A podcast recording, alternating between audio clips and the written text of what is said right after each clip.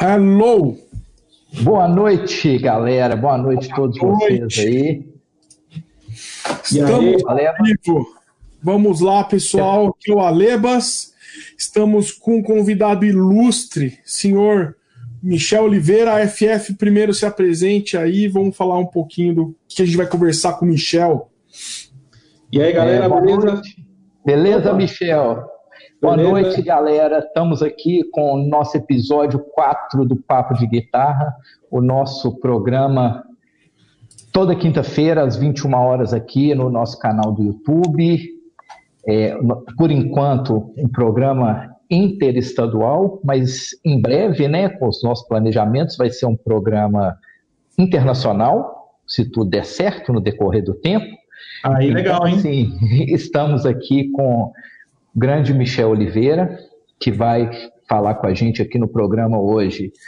Um pouco, vai contar para a gente um pouco da sua história, vai falar aí como que ele iniciou, como que ele passou aí, que eu acho que essa parte muito legal, como que ele avançou aí das seis cordas para sete cordas, para as oito, até chegar aí nas nove, nas nove cordas, em toda essa evolução, as produções dele que ele faz no, no Sputnik Studio, como que ele trabalha essas gravações, como que ele tira um puta som de guitarra, que a gente pode escutar em todos os discos dele. Não só do guitarra, rolê a dele. batera também dele é É animal. o, Michel, é, o Michel não é só guitarrista, né? O Michel grava as bateras, o Michel canta, ele é, ele é um multi-instrumentista.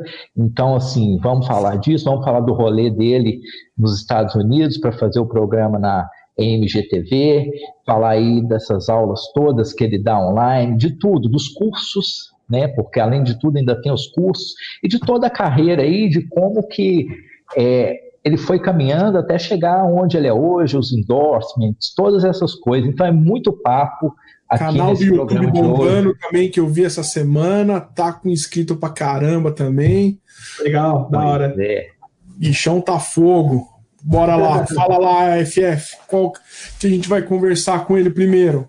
Então, Michel, vamos começar aí do começo mesmo. Conta aí pra gente um pouco da sua história aí, como que, que você começou mesmo essa coisa da música, chegando à guitarra, foi evoluindo, foi experimentando, e até assim, é, você chegar no, no, no seu primeiro, na sua primeira gravação, na sua primeira apresentação, porque tem, é, é, é muita coisa, né? Porque você tem vários discos gravados, você tem um DVD gravado, você tem, um, você tem alguns projetos né, dentro, dentro, da sua própria carreira. Você tem, eu vi o, hoje, eu vi um que eu não conhecia, que é o One Man Trio, né?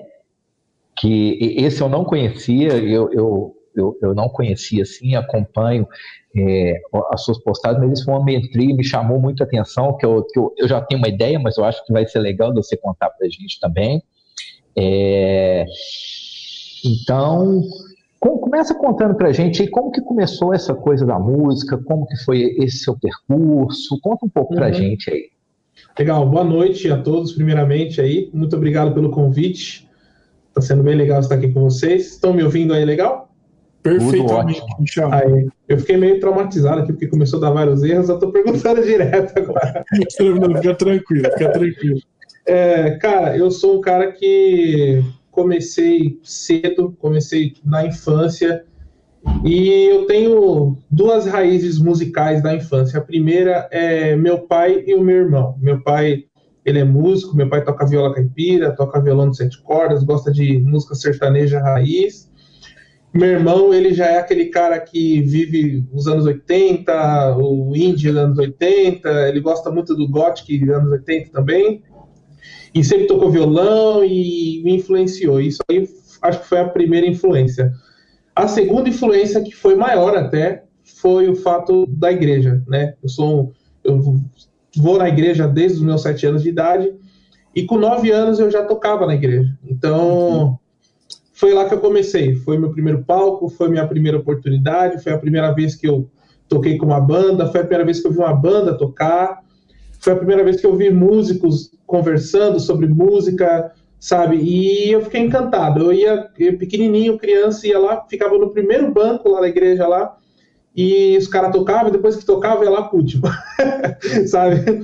E foi assim que, que começou tudo para mim, sabe? Foram as minhas amizades, os meus amigos da mesma idade também quiseram começar a tocar, aprender. E a gente começou a tocar junto, fazer música junto, e nasceu uma primeira banda ali na adolescência, onde eu, eu experimentei o que era compor, fazer as primeiras composições, os primeiros riffs, e as coisas foram acontecendo. Disso até os meus 15 anos foi só esse lance da igreja, do envolvimento mesmo. Com 15 anos eu comecei a estudar guitarra para valer, porque teve aquele lance do acesso à internet, e eu comecei a ter esse lance mudou minha vida completamente, que quando eu comecei a ouvir vários discos, né? A gente que, que era da igreja na época, a gente era um pouco fechado aquilo que a igreja passava para a gente ouvir. E sem o acesso à internet eu não tinha tanta possibilidade assim. E eu comecei a estudar com um brother, um, um brother chamado Matheus, um excelente guitarrista até hoje. E ele foi o cara responsável por me apresentar o mundo guitarrístico. Ele me apresentou várias bandas, como Dream Theater, por exemplo, John Petrucci. Uhum. Ele me prestou um DVD do G3 para me assistir em casa, sabe? E acho que a minha formação guitarrística foi ali aos 15, sabe? E foi onde eu comecei a selecionar aquilo que eu queria ouvir. Porque desde criança eu sempre gostava de um som mais agressivo, eu não sabia qual era o nome, que nome eu dava aquilo.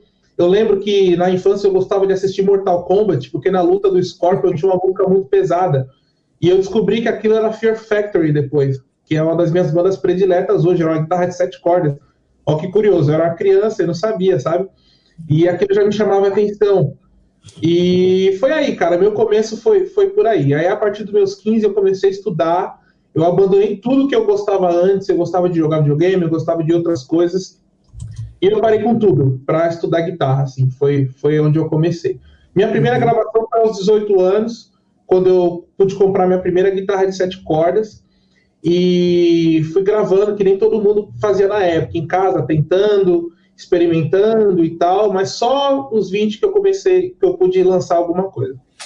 Mas como que foi seu interesse na sete? Você ouviu alguma coisa e você falou, cara, eu preciso de sete cordas ou você ou foi uma evolução normal de ter tocado com seis e achou interessante a sete?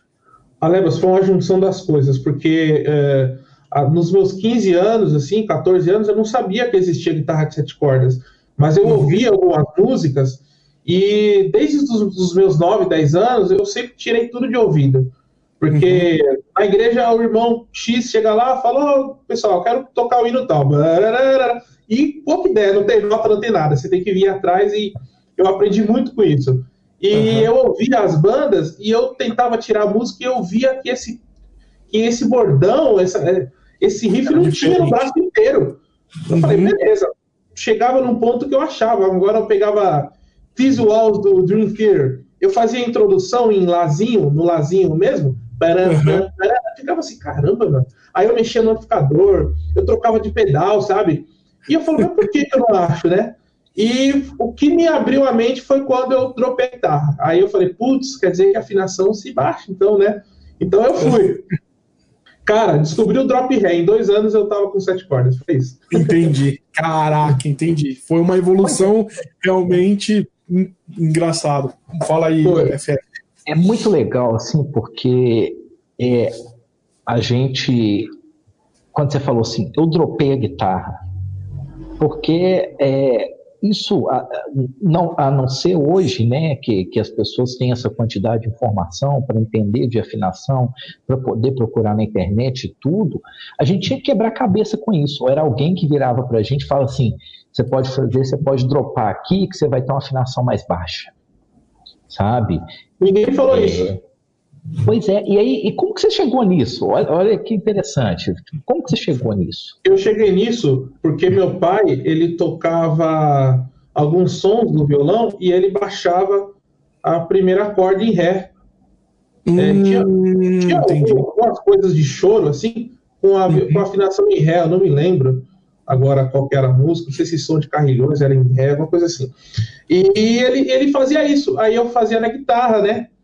E aí eu comecei a, a, a, matemática do braço foi interessante, porque eu vi que o, os power chords eram mais fáceis de fazer, né? E aí eu comecei a fazer aqueles riffs de power chord, de drop, né? E aí eu falei, caramba, que interessante, sabe? Eu te juro, velho, foi um negócio que achou, assim. Eu achei e fui fazendo. E aí, é, isso foi em 2014, 2015. Lá para 2016, que teve aquele lance do Guitar Hero, que saiu Lamb of God, é, Kill Switch Engage, uhum. é, Disturbed. E aí foram bandas, a maioria das bandas usando afinação drop e tal, e nessa época tinha Orkut, eu comecei a ter acesso à internet, eu demorei ter acesso à internet, eu demorei muito ter internet em casa, e quando eu era na house eu ia pesquisar essas coisas. Aí quando eu descobri a internet, aí eu descobri que aquilo era uma afinação drop, eu descobri que várias bandas já faziam aquilo, eu descobri que Pantera fazia isso, e, e aí as coisas foram acontecendo. Aí eu descobri que existiam guitarras com mais cordas, e foi indo, cara. Foi, depois que. É, é engraçado. O acesso à informação é muito importante. Por isso que a galera que estuda hoje tem que ser muito grata, assim. Porque olha que coisa simples, velho. Que eu demorei anos para entender o que é. Porque eu não tinha, sabe? Eu não tinha. Eu tinha revista, Cover Guitar, Guitar Player. Essas revistas não falavam tanto de metal pesado, não falava de riff, não falava dessa, de, dessa onda, falava muito sobre solo, sobre técnicas e foi bom também. Mas olha a dificuldade que eu tive para ter acesso a isso, sabe? E graças a Deus hoje é diferente, né? Hoje é uhum. o excesso que é o problema. É, a gente pode falar, eu já vou guardar esse excesso que é o problema aí, tá, Michel? Porque isso está sendo um assunto muito recorrente aí nas nossas é. conversas, é. assim, desse excesso, sabe? De, e eu acho, eu gosto de perguntar para todo mundo que a gente conversa aqui no programa sobre isso. Mas aí, aí beleza. Você tinha lá sua guitarrinha de seis cordas em 2015, né? E aí falou, vou comprar sete cordas. Foi, Foi isso? Exatamente. Foi exatamente isso. É por influência de Dream Theater, por influência de Fear Factory, e Dino Casares. Eu estava começando ali a ouvir alguma coisa do Meshuga, mas o Meshuga ainda não descia no meu ouvido ainda. E uhum. eu já dava aula e um dia eu estava procurando emprego, assim, lá na, no centro de São Paulo, entregando currículo. E eu me dei de cara pra guitarra e falei, é essa aqui, velho. E eu tinha 18, 17, 18 anos, estava com outro amigo meu e fiz todo aquele reboliço de boleto, adolescente tem que ir na casa do, da mãe lá para pegar a assinatura da mãe. E foi isso, velho. foi isso que eu fiz. Foi minha primeira sete cordas, foi dessa forma. E eu, e eu falo para vocês, no outro dia eu já estava gravando, velho. Eu já estava compondo. Foi. Putz, mudou minha vida. Depois daquele dia, minha vida nunca mais foi a mesma. E gravando, Michel, nessa época você já estava gravando com o quê? Guitar Link, coisa desse tipo? Como que você já já estava se virando nessa época? A gente está falando de que 10 anos atrás, 8 anos atrás? É, quanto, quanto, mais, né? mais, é 2008, mais, né? isso aí. É, 12 anos é, atrás. Então, 12 anos. Porque cara, isso não era tão falado, né, cara? Você ter uma interface em casa, esse tipo de coisa, não era algo, cara, não é igual hoje, que você sabe que tem uma Focusrite, coisas desse tipo que são super Behringer, que são super acessíveis, né? Cara, como, como, não... como que era? É, eu não sabia o que era interface, eu não sabia o que era latência, mas infelizmente eu descobri o que era latência logo cedo. E o que, que eu fazia? Eu tinha um microfoninho de MSN que todo mundo tinha, uhum. e eu tinha um GDI 21 e um, um, um cubinho assim. Eu colocava o microfone do MSN no cubinho, ligava no Audacity e captava minhas guitarras lá no Audacity num clique, não tinha ideia disso. Eu, cara, eu tinha a ideia na minha cabeça e eu precisava colocar essa ideia de alguma forma lá. O que, que eu tinha? Eu tinha guitarra, eu tinha um pedal e um microfone. Então, eu ficava posicionando o microfone até chegar no, no registro sonoro que eu queria. Eu ficava chaveando o GDI 21. Pô, essa simulação é de Marshall, essa simulação é de mesa, ah, essa aqui é de Fender. Pô, não tá... Até chegar onde eu queria, Uhum. E eu gravava. Só que quando eu gravava tinha latência. Então o que, que eu fazia? Mutava a guitarra, deixava só a música rolando, gravava com a guitarra com som das cordas e eu via só depois. Foi é, a primeira experiência com gravação foi essa. Eu não sei como eu virei produtor, porque foi bem traumático isso de primeira. É uma treta pra gravar, demorava pra caramba, porque você é. depois escutasse que não ficou legal, você tem que refazer tudo, né, praticamente, né? Não, sério, exatamente. Nossa, é um negócio que, pelo amor de Deus, olha e fala, caramba, velho. Mas é, é, é, da hora de se ver, porque é, é a vontade, velho. É um negócio que, que se tem uma vez, assim. Uhum. É, eu lembro, na hora que eu olho para trás, eu vejo assim e falo, caramba, é, é uma vontade de fazer, tá ligado? É, porque era difícil, assim, o timbre nunca, nunca, nunca ficava do jeito que eu queria, olha as bandas que eu ouvia. E, e mesmo assim a gente estava lá tentando fazer, sabe? Mas aí o, a tentativa e erro, cara, é a melhor coisa, porque faz a gente o quê? Pesquisar, né? Faz a gente querer se informar. E aí foi onde eu comecei a entender que eu precisaria de um ADAL melhor, que existia Sonar, que existia Pro Tools, que existia Nuendo, que existia interface, sabe? E foi aí que eu comecei a me interessar. Isso foi 2008. Em 2010, eu já tinha uma interface, sabe? Eu já tinha um, um, uns amigos que, que já tinham gravado, sabe? Os estúdios que eu ensaiava, pô, posso ir aí? Pô, como é que você gravou aqui e tal? Algumas pessoas já compartilhavam informação. E, cara, aí foi indo, assim. Em 2010 eu já, já, a situação já era um pouco melhor. Mas no começo foi, foi punk, cara. Foi difícil. Sensacional. É porque antes, antes da internet, assim, de toda essa proliferação da, da informação, as informações tinham que ser conseguidas com as pessoas, né? A gente tinha que chegar Sim. e perguntar. Uhum.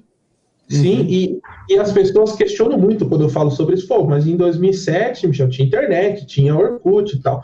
É. Mas a, a realidade tipo, de, de, não é assim, de, né, de morar na perifa e tal, a internet era mó caro. Eu lembro assim, falava com meu, meu pai, com a minha mãe, ainda não trabalhava. Fala, pô, vamos, tal, não sei o que, vamos tentar pôr internet mês que vem. Não, não conseguia. Então, ia na Lan House, pegava o máximo de informação que eu tinha, salvava naquele MP3zinho de 128, de 300, 320, sabe? Ia acumulando em casa, um monte de videozinho, fazia VCD de videoaula, porque eu não sabia quando eu ia entrar de novo, uhum. sabe? E aí, beleza, quando tive internet em casa, aí outra conversa, outra coisa, mas realmente isso que você está falando é, é, a real, cara. É, eu tinha que perguntar, eu tinha que perguntar, perguntar pro cara, pô, tem tal coisa, tal. Esse, esse link aqui, como é que você fez? Eu não conseguia encontrar um vídeo. É, Glasgow Kiss, John Petrucci, vai aparecer 100 covers se a gente colocar agora. Não tinha, só tinha o Matheus que dava aula para mim, que ele uhum. tocava inteira. Aí eu ia lá na casa dele, lá, batia lá na porta dele, ele tava lá fazendo as coisas dele, e ele, ó, essa parte aqui é assim, ó, sabe? Tipo, é, é, é, é, meio complicado na época, mas eu acho que isso ajudou a gente valorizar também, tá ligado? Uhum. Com certeza. É, é um caminho, né? Você fez aí um caminho que, que, se a gente pegar aí 2008, a gente ainda não tinha muita coisa, não. Não, não tinha. Foi, foi, o, foi o início do, do, do dessa coisa de home studio, né? Da, ah, e foi o início do YouTube mesmo, a começar a estourar, né? Não tinha foi. nada no YouTube assim. Você tinha meme de gatinho, essas coisas, né, cara? 2008 a gente tá falando de algo que a, a, internet ainda não era rápida, né? Se a gente for lembrar, a internet não era rápida. Então você vídeo era horrível. Um vídeo, é, para vídeo era horrível. Você subiu um vídeo, pior ainda. Para você gravar um vídeo, o celular não era igual que a gente tem hoje. Você tinha as peculiaridades do celular, ou, ou quem tinha iPhone, ou alguma coisa assim, que gravava e também não era bom, o som, vídeo, nem nada, né, cara? Os então, celulares gravavam em 3GP o formato. Então, cara, é.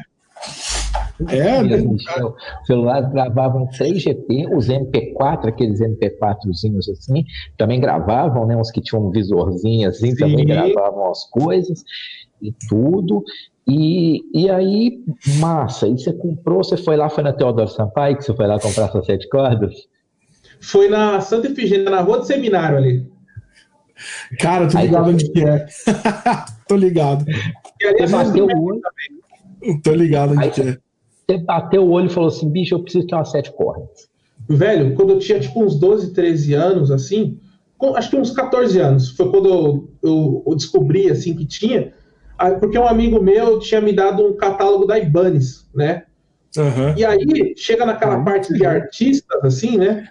E aí eu vi o Dino segurando uma, uma 7620 o, o, o, guitarrista do Linkin Park e os guitarristas do Mushroom Head. Aí eu falei, caramba, mano, a guitarra tem mais uma corda. Ah, e claro, corda, né? a guitarra tem mais uma corda. uma corda, velho. E aí na hora a gente associou, caramba, deve ser por isso que o som é pesado. E deve ser por isso que eu não conseguia tocar as músicas como eu queria, sabe?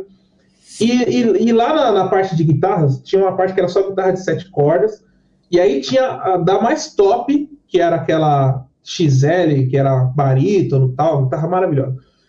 E até a GRX 720, que era uma sete cordas de entrada, a primeira sete cordas de entrada da Ibanez, ano de 2001, essa guitarra. Acho que o catálogo uhum. era desse ano. E eu pensei assim, caramba, mano, um dia eu queria ter uma guitarra dessas, tá ligado? E aí, por que, que eu fiquei louco para ter a guitarra? Porque quando eu cheguei lá na desgrama da Santa Efigênia, tinha uma 7321 igualzinha, uma Gilzinha assim de 2001, com um escudo preto, assim, igualzinha no catálogo. Eu falei, Igual a do catálogo, aí você ficou maluco, né? Nossa! Eu falei, ah, mano, é essa aí eu acho, hein? E aí eu fiz uma correria do caramba, velho. Vixe, o meu amigo voltou até na minha casa. Ó, para quem é de São Paulo sabe, eu moro em São Miguel Paulista a guitarra estava na Santa Efigênia. O meu brother voltou, a gente não falsificou a assinatura, voltou, pegou a assinatura da minha mãe, pegou o busão de volta, fiquemos lá esperando, a loja ficou aberta, e aí eu trouxe a guitarra pra cá, velho. Mas foi. Putz, um rolê. Rapaz do céu. Não, e voltando, e voltando, a alegria, cara. Uma alegria assim, putz. Com a caixa da guitarra. A caixona, né? Um bag podre que os caras, mas leva esse bag aí um bag zoadão, assim, a guitarra, assim, sabe? Era uma guitarra semi-nova, né? E, putz, foi uma alegria, cara. E o cara, mano, essa guitarra tá aqui um tempão, ninguém, ninguém compra guitarra de sete cordas e tal. E eu falei, que bom, que bom que tá aí um tempão, que agora chegou o dia. Que bom que, que eu pude comprar né, essa guitarra, porque Putz. ela tava esperando, né? Pô, e aí você começou. Cara. E aí, como é que foram essas experiências a partir daí? Você chegou em casa, você tinha que cisão, né? Você, você, você, manteve a afinação padrão, o cisão mesmo, e aí depois Sim. você começou a experimentar. Se drop lá, no primeiro dia eu já foi si e drop lá, porque eu, eu falei, se dropa 6, dropa 7, né? E aí. e a afinação drop para mim era muito gostoso de tocar, sabe? É, até hoje, é, 70% das minhas músicas são afinação drop. Eu, eu sinto facilidade. E foi aí que eu comecei a compor, cara. É, é sério, no outro dia eu tava compondo minhas músicas, eu já tava lá no Audacity registrando os riffs, porque finalmente eu, eu, conseguia fazer o som que eu queria, tá ligado? Uhum. Tipo, não era. Era um negócio muito, muito louco, assim, tipo, eu falei, caramba, finalmente eu consigo tocar aquilo que tá na minha cabeça, sabe? Uhum. E foi, foi putz, da hora, cara. Assim, eu fui só guardando, guardando, guardando, e conforme eu fui adquirindo conhecimento, eu fui evoluindo essas ideias, que viraria o meu minha primeira demo, chamada Viagna, em 2010, onde eu fui no estúdio, gravei a bateria, eu não sabia que podia escrever bateria, e se pudesse escrever, eu não sabia que ficaria bom, né? Por mais que na época ainda estava caminhando esse lance de bateria escrita, mas já tinha muita coisa que podia funcionar. Mas eu toquei, eu fui lá, toquei, trouxe as baterias para casa, joguei dentro do Sonar, do Audacity, não me lembro, gravei as guitarras, aí um amigo meu emprestou um baixo, não, a igreja emprestou o baixo para mim, e eu gravei em casa, sabe? Foi, foi assim, cara. Mas aí, em 2010, em 2010 você já tinha interface, ou não? Quando você já estava gravando isso? Já, já. Em 2010 eu já tinha uma Fast Track da M Audio. E aí você já, tipo assim. E aí, como é que você gravou as guitarras? Eu acho que isso é legal da gente falar. Como é que você gravou as guitarras? Um amigo meu tinha um, um, um Lane TFX. TFX100 é um Lane que vinha com um Celestion de 12. Uhum. E ele tinha o driver dele, é, era pré-valvulado. E ele tinha os efeitos. E aí eu microfonei na Fast Track e o microfone era um microfone de batera de tom, porque do amigo meu, que ele falava assim, pô, o microfone de voz não fica bom, vamos ver se o microfone de tom fica legal, porque fica mais grave, olha só. Porque o, tom tem que ser grave, né? Já não era grave, né? A sete cordas já não era grave, é, você queria mais grave, né? É, a nossa concepção era assim, um som grave tem que vir cada vez mais grave. Mais grave. Né? E, ah, um detalhe muito importante, faltando um mês para mim começar a gravar esse primeiro trabalho, eu achei uma guitarra de oito cordas no Mercado Livre, em Itatinga, a 700 quilômetros da minha casa, 500 quilômetros da minha casa, tipo, divisa com o Paraná. E eu entrei em contato com o cara, o Fábio, e o cara vendeu a guitarra para mim e eu fui buscar, velho. Eu paguei gasolina, um amigo meu foi comigo, e faltando um mês para me começar, eu tava com oito cordas na mão, cara, em 2010, assim, tipo, eu não sabia nem Caraca, que tinha. 2010, oito cordas, realmente. E aí eu gravei tudo 2010, com oito cordas. 2010 eu não sabia o que eram oito cordas, não. É, assim, então, dentro do mercado, a gente, tipo assim, quem que usava oito cordas em 2010? Você que é um cara que estava ah. sempre acompanhando essa onda aí. Em 2010, quem estava usando oito cordas com relevância era o Meshuga, por causa do Obzen. Já estava usando. O Meshuga começou a usar em 2002, né, no Nothing. Nossa. É, e, e em 2010, o Meshuga estava na turnê do Obzen. E o Obzen, para quem não sabe, é o disco que tem a música Bleed, que virou um sucesso imediato, assim, porque era um negócio muito absurdo. Até hoje é. E o Dino Casares por causa do Divine Heresy, porque no Fear Factory ele não usava oito cordas. Mas o Divine Heresy era um, um, projeto de deathcore dele muito, muito agressivo. E ele foi um dos responsáveis por lançar a, a RG 2228 de oito cordas, que foi a primeira oito cordas da Ibanez.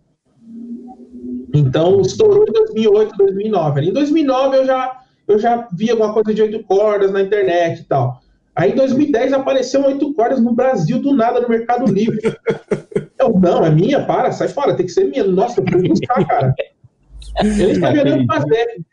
Deu um jeito que você dorme, né? Você dorme assim e fala assim, meu Deus, se esse cara vender essa guitarra, essa guitarra não, tem bicho, eu tenho que fechar. pelo amor de Deus, cara. Eu tenho que fechar e tu... Eu acho que em 2009, 2010, o Deftones já usava oito cordas. Também. Em 2010, é, acho que tem aquele disco deles, Diamond Eyes, que tem. É, oito cordas. Já é, é oito cordas. Já é oito. E o Tocin, e o Tocin, o Tocin já tocava também. Em 2009, o Animosas Leaders lançou o primeiro trabalho. Hum. Já era oito, né, também. Já era oito. Assim, já, a já, já tava... Aí, Michelzão lá, primeira demo, oito cordas. Meteu oito cordas na parada. Gravei Caraca. tudo de oito cordas. Ô, Michel. Eu, tá só, só rapidinho, FF, é rapidinho. Então, você gravou as baterias no estúdio, trouxe para sua casa, pegou a guitarra, microfonou mesmo, né? É, colocou no Audacity, mixou tudo, né? Você mesmo lá. Isso você tá, a gente tá falando em 2010, então, você fazendo tudo isso. Exatamente. Eu não sabia como mixar direito, eu não sabia que eu deveria fazer um pan de tons, eu não sabia que se gravava guitarra no L e guitarra no R. Eu sabia que eu precisava de uma bateria primeiro, que eu precisaria de um uhum. baixo depois, e depois o restante, guitarras, né? E foi o que eu fiz. O único, o único conhecimento de mixagem que eu tinha era essas três, três regras: grave a batera, grave o baixo, grave as guitarras e depois misture tudo, sabe? Okay. e foi o que eu fiz, cara. Foi o que eu fiz. Eu não sabia quantizar a bateria. Oi? Era instrumental? Instrumental. Eu não, não, não cantava, nem pensava que cantaria um dia na, na, na época. Sensacional. Ah, e aí, beleza, mas olha pra você ver. Você, tipo assim, em 2010 a gente já tinha algumas coisas aí de, de VST, que se, acho que já existia Amplitude, né? Que é a primeira versão do Amplitude, que era bem ruim, né? É, na época. Já tinha Reaper. Já tinha Reaper, exatamente, já tinha Reaper.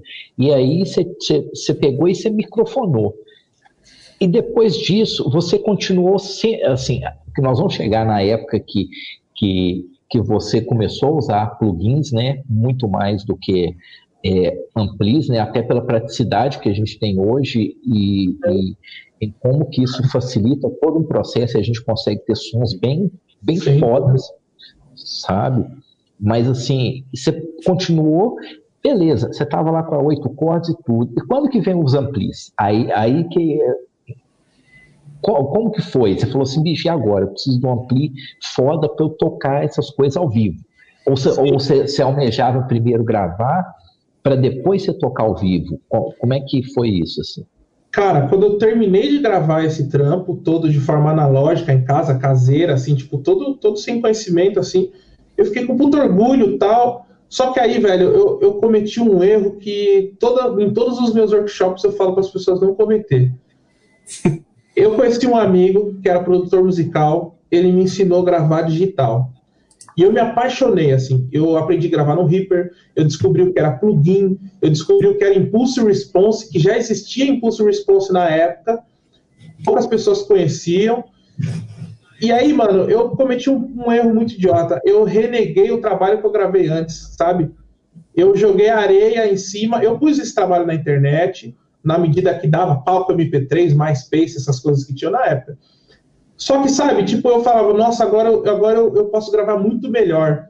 E, em vez de eu dar continuidade, eu joguei areia no trabalho, sabe?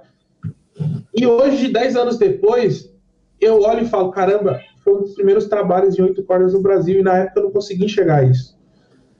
Eu enxergava assim, pô, eu agora eu gravo de plugin, agora eu consigo um som melhor. Agora eu vou escrever a batera, olha esse som de batera, nossa, esse é o mesmo preset que o Mexuga gravou. Isso é muito apaixonante, cara, quando você tem acesso. Entendi. E foi tão difícil, foi tão duro eu gravar, e eu joguei areia em cima, porque eu falei, nossa, eu vou conseguir fazer algo tão melhor agora. E aí eu meio que continuei e tal, mas esse trabalho eu, eu, eu meio que não dei tanta atenção para ele. Quando eu descobri plugin, plugin mudou tudo. Eu, eu, comecei a tocar com plugin ao vivo, eu só gravava com plugin e eu ficava. O que, que você usava? Quando você descobriu? O que, que você usava? Eu usava exatamente o que eu uso hoje: Lepo plugins, Vadim Taranov plugins free com Impulse Response. E nesses 10, 12 anos tocando com plugin, é, eu testei de tudo e, sinceramente, poucas coisas se igualam a essa primeira leva de simuladores ali que apareceu com a Lepo ali. É, é um negócio muito, muito absurdo, assim. É, Para pré, eu falo assim, né? Existe muita coisa depois de efeito, de impulso, que, que foram melhores. Mas eu digo assim, a simulação de, de por exemplo, de mesa bug, que é um, sempre, um som que eu sempre gostei, da Lepo, para mim é um negócio muito inigualável, assim. Para mim é um negócio muito cabuloso, assim. É muito parece que, que, que, que é o up, cara, assim. E eu tive um gol rectifier, eu fiz um AB uma vez, assim, eu falei, meu Deus, velho. Ô, Michel, o que, que aconteceu com a Leopoldo? Só desculpa rapidinho, isso é uma dúvida minha, que... Que, os caras sumiram? Porque era, é free, totalmente free, um projeto... Eu, eu tenho uma teoria. Eu uhum. tenho uma teoria assim, os caras fizeram um trampo free e fizeram um trampo free muito bom. E quando tentaram profissionalizar, ninguém quis comprar. Caraca. Velho, na, na, moral, eu tenho aqui até hoje, eu tenho mesa deles, eu tenho um chamado Legion, que é um amplificador baseado uhum. em qualidade mais de gente, assim. Eu tenho um Soldano deles, inclusive meu último álbum Vida, eu gravei com um plugin de 2010, velho. Pô, poderia ter gravado com várias coisas, mas foi o melhor som que eu consegui. Aí os caras, pô, estamos conhecidos, agora vamos fazer um, um produto vendável. Mano, eu, sinceramente, eu falo, eu não preciso. Porque eu, era tão bom. Era tão bom, e eu acho que por isso que não vingou, tá ligado? Entendi. Entregaram muito, entregaram muito. Já entregaram o som na primeira parada e aí acabou ferrando. É, é. Entendi. É pois é, Ô Michel, aí, beleza, você começou a usar aí as oito cordas, massa. E mas a gente sabe que, tipo assim, você não pode usar uma equalização no amplificador com oito cordas da mesma forma que você usa com as seis cordas. De jeito nenhum. Como que você descobriu isso? Porque é. É eu descobri que eu tocava e o som ficava horroroso. eu descobri que o baixista falava, oh, mano, não tô conseguindo me ouvir, cara.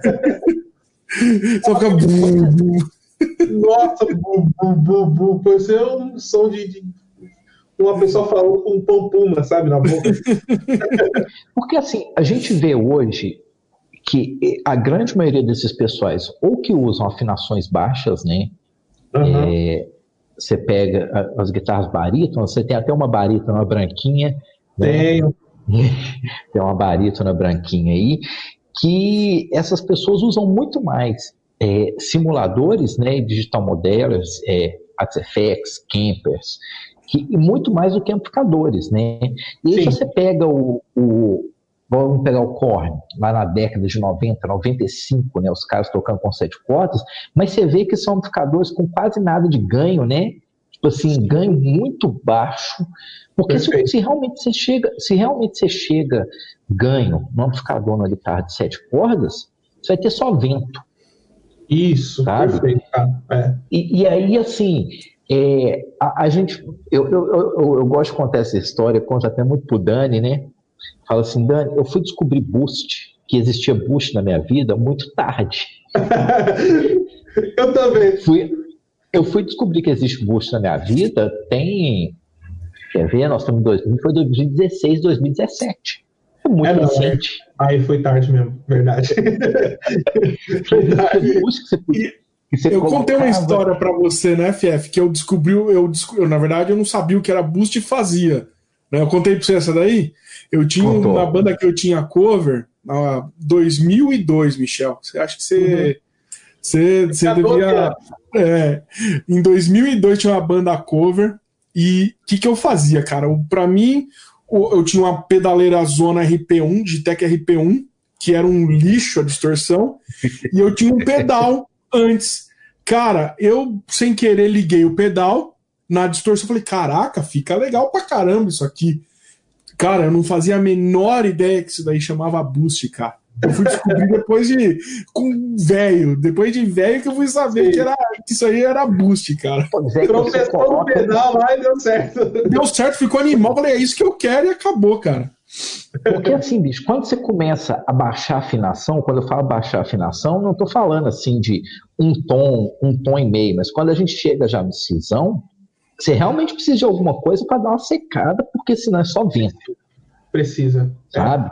É. Como eu não sabia e, o que aí... era boost na época, eu, eu optava por sonoridades que fugiam daquele som um pouco mais fofão, assim, por exemplo, eu tinha um GDI 21 eu usava um som Marshall dele, assim, porque eu, ele, ele cortava o grave na hora, quando você colocava no modo Marshall, assim. Uhum. E no futuro eu ia saber, nossa, que eu, eu, eu, ia descobrir que meu som estava mais tight, que é o que a gente chama hoje, né? Uhum. e, e foi assim, cara, foi assim. Eu descobri Boost estudando produção musical, né, com esse brother, o Raul, que inclusive é um puta produtor musical.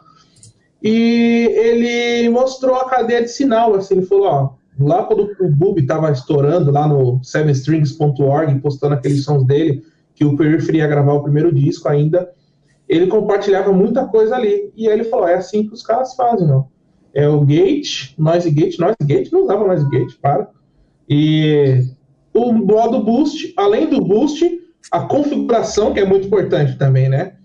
Uhum. Drive zerado, tone level no talo. E o AMP com ganho no 2, sabe? Um negócio absurdo, 2,5. E foi aí, cara. Aí beleza. Aí as coisas mudaram. Aí eu só fui copiando no board. Aí eu fui achar um boost para pôr no board e tal. Então, assim, você além de tudo, você ainda participava lá do sevenstring.org. Sim, sim, porque eu colocava guitarras de sete cordas no, no, na internet na época, só aparecia esse site aí, velho e apareciam uns vídeos do Dino Casares tocando, aparecia aquele vídeo icônico do Frederick Tordendal com o Morgan Egrin tocando, acho que todo mundo já viu esse vídeo, que são eles dois tocando um jam, que o Frederick tá com as sete cordas e o Morgan tá na batera. Aquele vídeo era a primeira coisa que eu fazia quando eu ia na Lan House, assim, eu colocava lá esse vídeo, ficava assistindo ele até eu não aguentar mais. Depois eu ia por cut, sei lá, sabe? Mas aí é, você estava falando disso, e, e, lá realmente no serverstream.org a galera compartilhava muita coisa aí desse, desse mundo das sete cordas. Muita, pra caramba! Aí você pensa aí que o Bulb, né, o Misha Mansur, o cara tipo, começou lá no serverstream.org. Exatamente.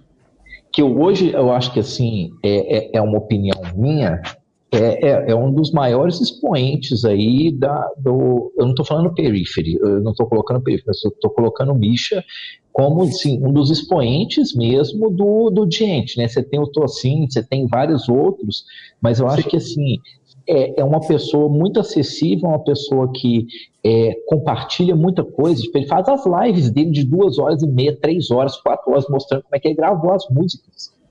Eu acho ele nessa leva auto-intitulada Gente, porque antes disso existiu o Meshuga e esse título não tem como não ser deles, mas nessa galera já auto-intitulada, o Misha é o mais importante, velho. A, a galera cita muito outras bandas, como Textures, como Six, como Animals as Leaders, mas até para Animals as Leaders existir, precisou do Misha. O Misha produziu o primeiro disco do Animals as Leaders, entendeu? Então, assim, é, para mim ele foi o cara mais importante, assim. E junto com ele, na mesma época, ali na Inglaterra, o Eiko do Tesseract, o John Browning também, né? E a dupla do Texas também. Só que eu acho que o Misha, a influência dele desde o sevenstring.org foi muito grande. Na época já era grande a influência dele, sabe? Então, quando o Periphery foi existir, que fechou com a gravadora tal, todo mundo já sabia, eu já sabia quem era ele, todo mundo conhecia Periphery na época. Todo mundo que tocava sete cordas e, e mexia na internet e pesquisava sobre isso, dava de cara com ele, cara, porque ele estava em tudo ali, porque era muito novo. Era um cara que era baterista, que foi morar num apartamento e não podia levar a bateria e começou a tocar guitarra por causa disso, velho. Sabe? É um negócio muito louco. E é muito pessoal a forma dele tocar. Não sei se vocês já perceberam, ele segura a paleta assim, ó. Com dois dedos e o dedão, assim. É um negócio. Porque ele falou assim que ele ficava dentro do apartamento tocando da forma que ele, que ele achava que era o certo, sabe? Muito louco. É, não, mas esse negócio da paleta é legal porque ele conta essa história no Coffee Ola, que, que, que, é com ele, né? Ele, uhum. ele conta essa história que, tipo assim, ele não sabia paletar. Isso, é isso. Ele não sabia paletar e quando ele começou a gravar, ele falou: bicho, esse negócio não vai funcionar desse jeito, sabe? E ele, assim, é um cara que, ele não é o mais técnico da banda, né? Mas ele não. é um cara que tem ele é o cara que tem um tino ali para produção, pro, bicho, os timbres de guitarra. E eu, eu falei isso com a Lebas essa semana, assim, que é, eu vendo as suas coisas novas, mas é, é, eu, eu, falei assim, bicho, eu acho que o, o, o, Michel ele tem um pouco de Mark Holcomb, sabe, nessas coisas novas que você está fazendo, que, que, são é, um pouco mais complexas e tudo, mas tem o, o espírito do, do Misha Mansur aí junto. E eu, assim, a minha opinião é que é muito mais do que o Fred Tonental, que o Dino Casares e tudo. Aí beleza, vamos voltar lá. Michel gravou o primeiro disco, descobriu o digital. Gravou outro disco. E aí? O que, que você fez com esse disco? Cara, aí eu, eu entrei com um projeto chamado Code 37, um projeto na época que já era um, eu já sabia o, o que era o gente, a sonoridade gente, porque quando eu fiz essa demo, eu, eu nem sabia o que significava gente. Eu, eu, eu, gostava de Meshuga, eu gostava de outras bandas, eu comecei a ouvir o, o Misha, e isso influenciou já no final, porque a minha maior influência era muito John Petrucci, aquela forma mais aberta de fazer os riffs, que eu gosto muito, até hoje me influencia, é, só que quando eu comecei a estudar produção musical, em 2010, no final ali já, já tinha esse trabalho, eu já estava caminhando para gravar um projeto com os amigos chamado Code 37. E esse trabalho saiu em 2011, um full álbum, a gente prensou, lançou, e a gente, pela primeira vez eu tive um feedback internacional, sabe? Porque eu lancei naquele site chamado Got Gent, na época, Uhum. Esse site era muito grande na época, assim, é, todo mundo postava, o Periphery postava nesse site. E a gente ficava em primeiro na, nas matérias mais lidas, assim, Culture 7 from Brazil, álbum Main Entrance tal, que eram gente com influências de industrial, que era a proposta do trabalho, assim, né? Uhum. E o Code foi um divisor, assim, foi onde a galera conheceu o Michel por causa desse, desse lance do moderno. Por isso que eu falo, eu joguei areia nesse trabalho antigo, e eu dediquei todas as minhas forças para lançar o Code Tour 7. Não me arrependo disso, só me arrependo de não ter valorizado a, o meu começo, a minha raiz ali, sabe? Mas uhum. o Code foi onde a galera me conheceu, assim, falou, pô, Michel tem aquele projeto Code Tour 7, e eu até fiz um cover de Lady Gaga tocando gente, assim, né? Inclusive, acho que é o meu vídeo mais acessado do YouTube até hoje, se eu não me engano. Eu já vi esse vídeo. E esse vídeo me estourou, assim, na época, e Esse vídeo você tá com a verdinha, ou Michel, não? Isso, eu tô com a verdinha. É. Ah, depois a gente fala dessa história. Depois a gente fala dessa história. Legal, legal. Ó, ó, é... e aí, o Code foi, foi, o trabalho mais importante da minha vida até hoje. Assim. Sensacional. O trabalho que mais trouxe feedback. Foi o momento mais feliz da minha vida em, em feedback. Assim, todos os dias a galera tava comentando, porque na época ninguém tocava aquele som no Brasil.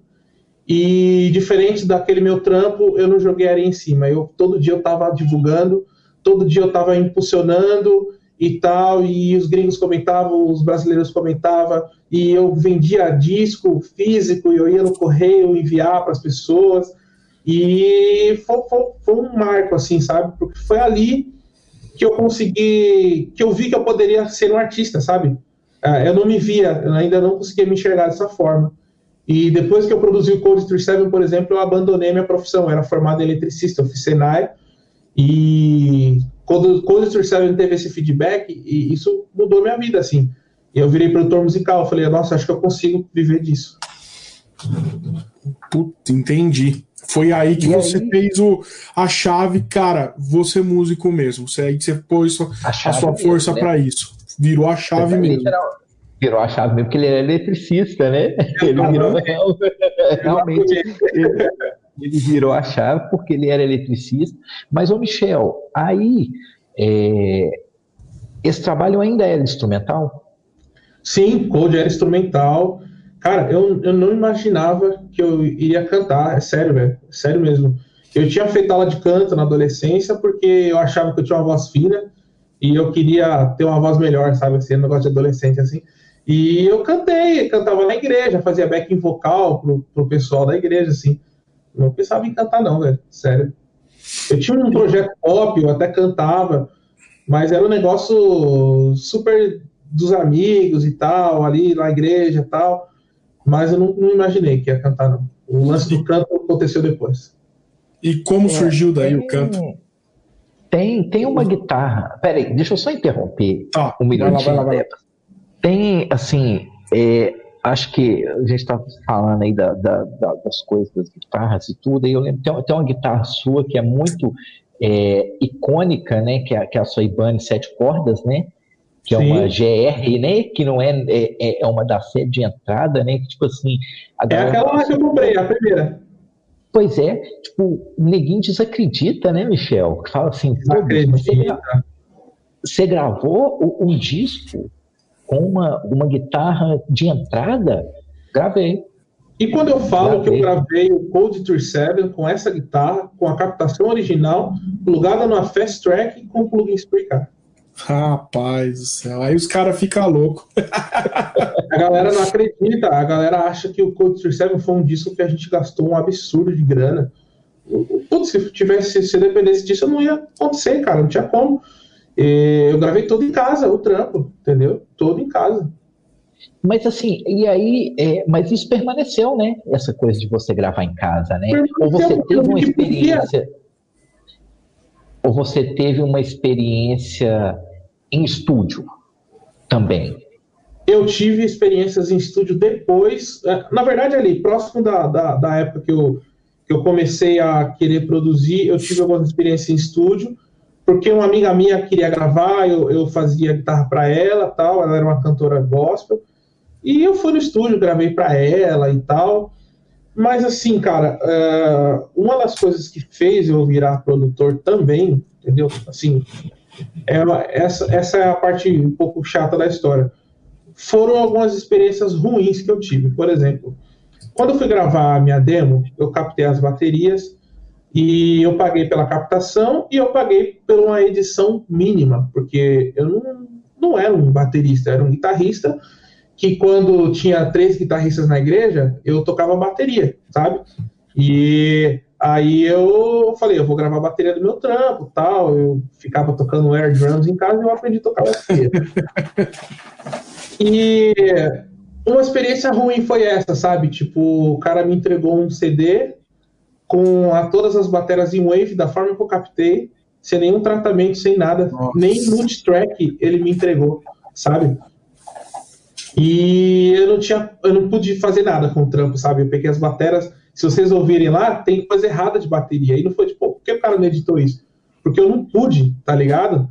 E quando eu fui atrás, o cara deu aquela desculpa clássica que o meu PC queimou, sei lá. Não tá no backup, não fiz backup. Teve, teve enchente, sei lá, ah, teve apocalipse ah. zumbi e comeram o meu computador, sei lá. É, falaram mil coisas assim.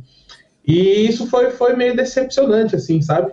Porque a parte que, que eu mais senti falta foi a parte que eu não tive controle. Foi a parte que eu não pude decidir. Uhum. E isso me impulsionou a, a, estudar, sabe? A querer saber fazer as coisas do jeito que eu queria. E se tivesse errado, eu queria mover a caixa para frente, o bumbo, eu queria saber fazer isso, porque eu dependi e não aconteceu. Eu também tive outras experiências relacionado à grana, sabe? Tipo, o cara que, que ia, falou que ia gravar o disco e que ia contratar os músicos e ia custar, tipo, 20 mil reais e no final o cara tava gravando tudo e ficando com caixa de todo mundo. Eu tive algumas experiências ruins, assim, e por, por isso que eu, eu comecei também a, a, querer pesquisar. Falei, pô, eu vou gravar meu próprio trabalho, sabe? Se um dia eu puder voltar para o estúdio, eu quero ir para um lugar que eu não passe mais por essas coisas. E acabou que eu não fui mais. Eu comecei a gravar e apareceu o primeiro doido e falou: pô, grava meu disco aí que nem você gravou o seu. Então, e... vamos, podemos dizer que foi aí que nasceu o Sputnik, então. Sim, o Sputnik nasceu porque eu tinha gravado o Code e um amigo meu chegou, eu não tinha computador, né? Eu tinha um computadorzinho zoadinho assim. E o cara falou assim: se eu dar um notebook para você, você grava o disco da minha banda? Um notebook bom na época, né? E o cara, eu, eu falei: tá bom. Aí ele me deu um notebook, assim. Ele foi no dia, a gente ligou o computador, instalou o driver e começou a gravar o disco. É uma banda chamada Living Fire. E acho que foi o primeiro full álbum que eu fechei antes de, ali, acho que antes do Code, depois do Code como um trampo meu, assim, assinado por mim como produtor musical. Eu escrevi as baterias para ele, Isso, eu toquei as guitarras, toquei os baixos, eu já fui arranjador do trabalho, sabe? E gravamos, cara. Foi ali que, que nasceu, o Sputnik nasceu por causa disso. Oh, que massa. Sensacional. Que massa. E aí, nesse, e aí foi o primeiro trabalho. Mas assim, e aí quando você estava depois do Code, o que, que veio depois do Code? Aí veio a sua carreira solo, o que, que foi? Depois do Code, uh, o Code deu aquela, aquela estourada assim na internet e tal. A gente recebeu um convite para tocar no festival na Europa. Caraca. E a gente, a gente não pôde ir por questões financeiras, porque esses festivais da Europa, assim, é tipo assim, vai, vai no bolso, chega lá, eles dão um cachê para você, banca seu hotel. E era muito caro, velho. Assim, tipo, eu lembro para minha realidade, eu tinha 22 anos, assim era um valor muito alto.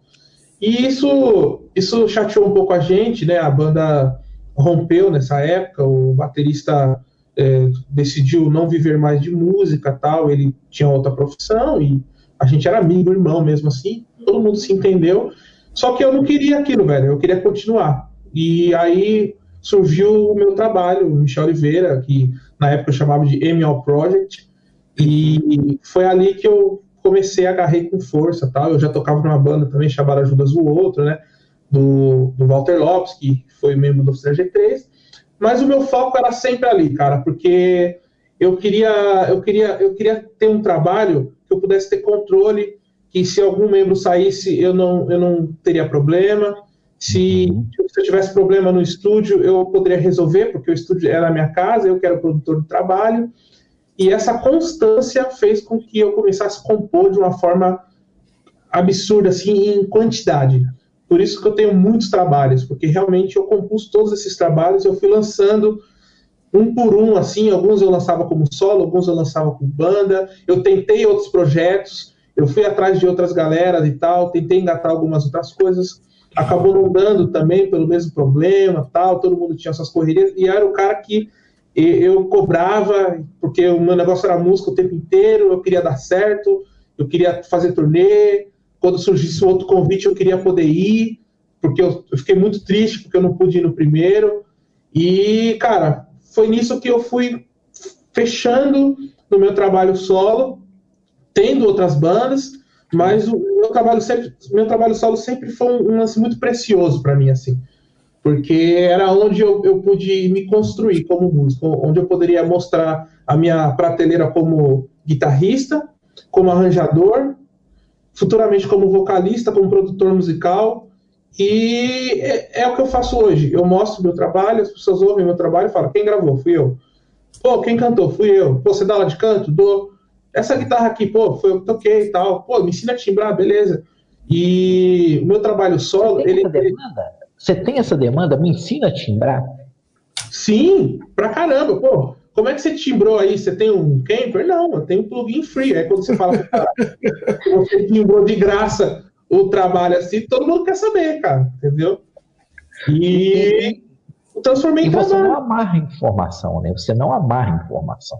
Então, não. o cara fala assim, pô, Michel, porque assim, é, deve ter gente que chega lá, Michel, pô, bicho, o que, que você usou aí e tal? Fala, bicho, usei o plugin. Pô, mas usei o plugin, falo qual que foi o plugin, às vezes eu tiro foto até do, da configuração de grave e médio agudo, tá ligado? Porque Nossa, eu não quero que ninguém passe pelo que eu passei, velho. Eu passei informação. Putz, cara, é, é dose, mano. Não, não dá pra fazer isso. Pois é. E, e, aí, nessa época que você começou a investir já no seu trabalho solo, né? É, foi aí que você começou a correr atrás de marcas, a, a, atrás de, de, uma exposição, ou isso ainda demorou um tempo? Assim, Não, velho, eu, eu corri atrás de marca antes de eu ter gravado qualquer coisa. Eu era o famoso sem noção, assim. Eu ia lá na Expo Music com, com as demos, assim, horrorosas, sabe, assim, com a capa impressa na, na Lan House, e eu chegava lá no Sidney Carvalho e falava, Sidney, eu sou o Michel, eu toco de sete cordas que nem você, e eu queria ser um artista negra. Mas hoje isso é, né? Então, velho, né? Foi, é não. Foi? Conta aí, para artista Nig em 2017, velho. O Sidney. Uhum. É, o Sidney é uma das pessoas mais sensacionais que eu conheço. Primeiramente, ele é meu guitarrista brazuca predileto. Com 15 anos eu era Expo Music, eu ficava olhando o Sidney com aquelas crafter de sete cordas tocando. Double Vision, o som que tocava sempre na Expo Music, eu ficava encantado, assim, porque ele era o mais próximo que eu cheguei de ver um músico tocando de sete cordas, e eu fiquei chocado. A primeira vez que eu vi, assim, é sério, eu, eu voltei para casa transtornado, assim, sabe? Eu vi assim, falando, meu Deus, velho, eu vi um cara tocando com guitarras de sete cordas, existe isso é possível, sabe? E eu mandei um e-mail pro Cid ele me respondeu, cara. Ninguém nunca me tinha me respondido na vida. E, e, e, eu mandei um e-mail de adolescente. E aí, Sidney, beleza? Aquele beleza com exclamação, B, interrogação. BLZ. BLZ. BLZ, beleza? 79 mil interrogação, assim. Nossa, velho. E, e ele me respondeu, velho. Ele, ele fez uma crítica sensacional ao trabalho, falou, velho, você tá só começando, calma. Qual é... era o trabalho? Era tipo, eu, eu tinha um, eu não sabia bater, não podia gravar nada, eu pegava a guitarra de sete cordas, colocava um delay, uns negócios, e eu fazia uns negócios meio de chord melody, meio viajado, meio post-rock, só que só guitarra de sete cordas sozinho, assim. É, é o é, primeiro... Peraí, sua guitarra tá plugada aí? Se você tocar, a gente escuta aqui? Eu acho que sim. Deixa eu ver aqui. Chegou aí para vocês? Não. Vamos ver. Chegou? Não, não, não tá indo, não tá indo. É, é não, não, não porque senão, senão eu ia falar assim, mostra pra gente como é que é. Isso que você fazia na época. Porque é, é, muito diferente do que você foi desenvolvendo, né? Com, com, com o tempo aí, né? No, no, com, com, com, o tempo e tudo. Aí beleza, mas continuei. Era um trabalho que tinha, assim, era sete cordas, mas era aquela coisa de ter um acorde. Peraí. Aí,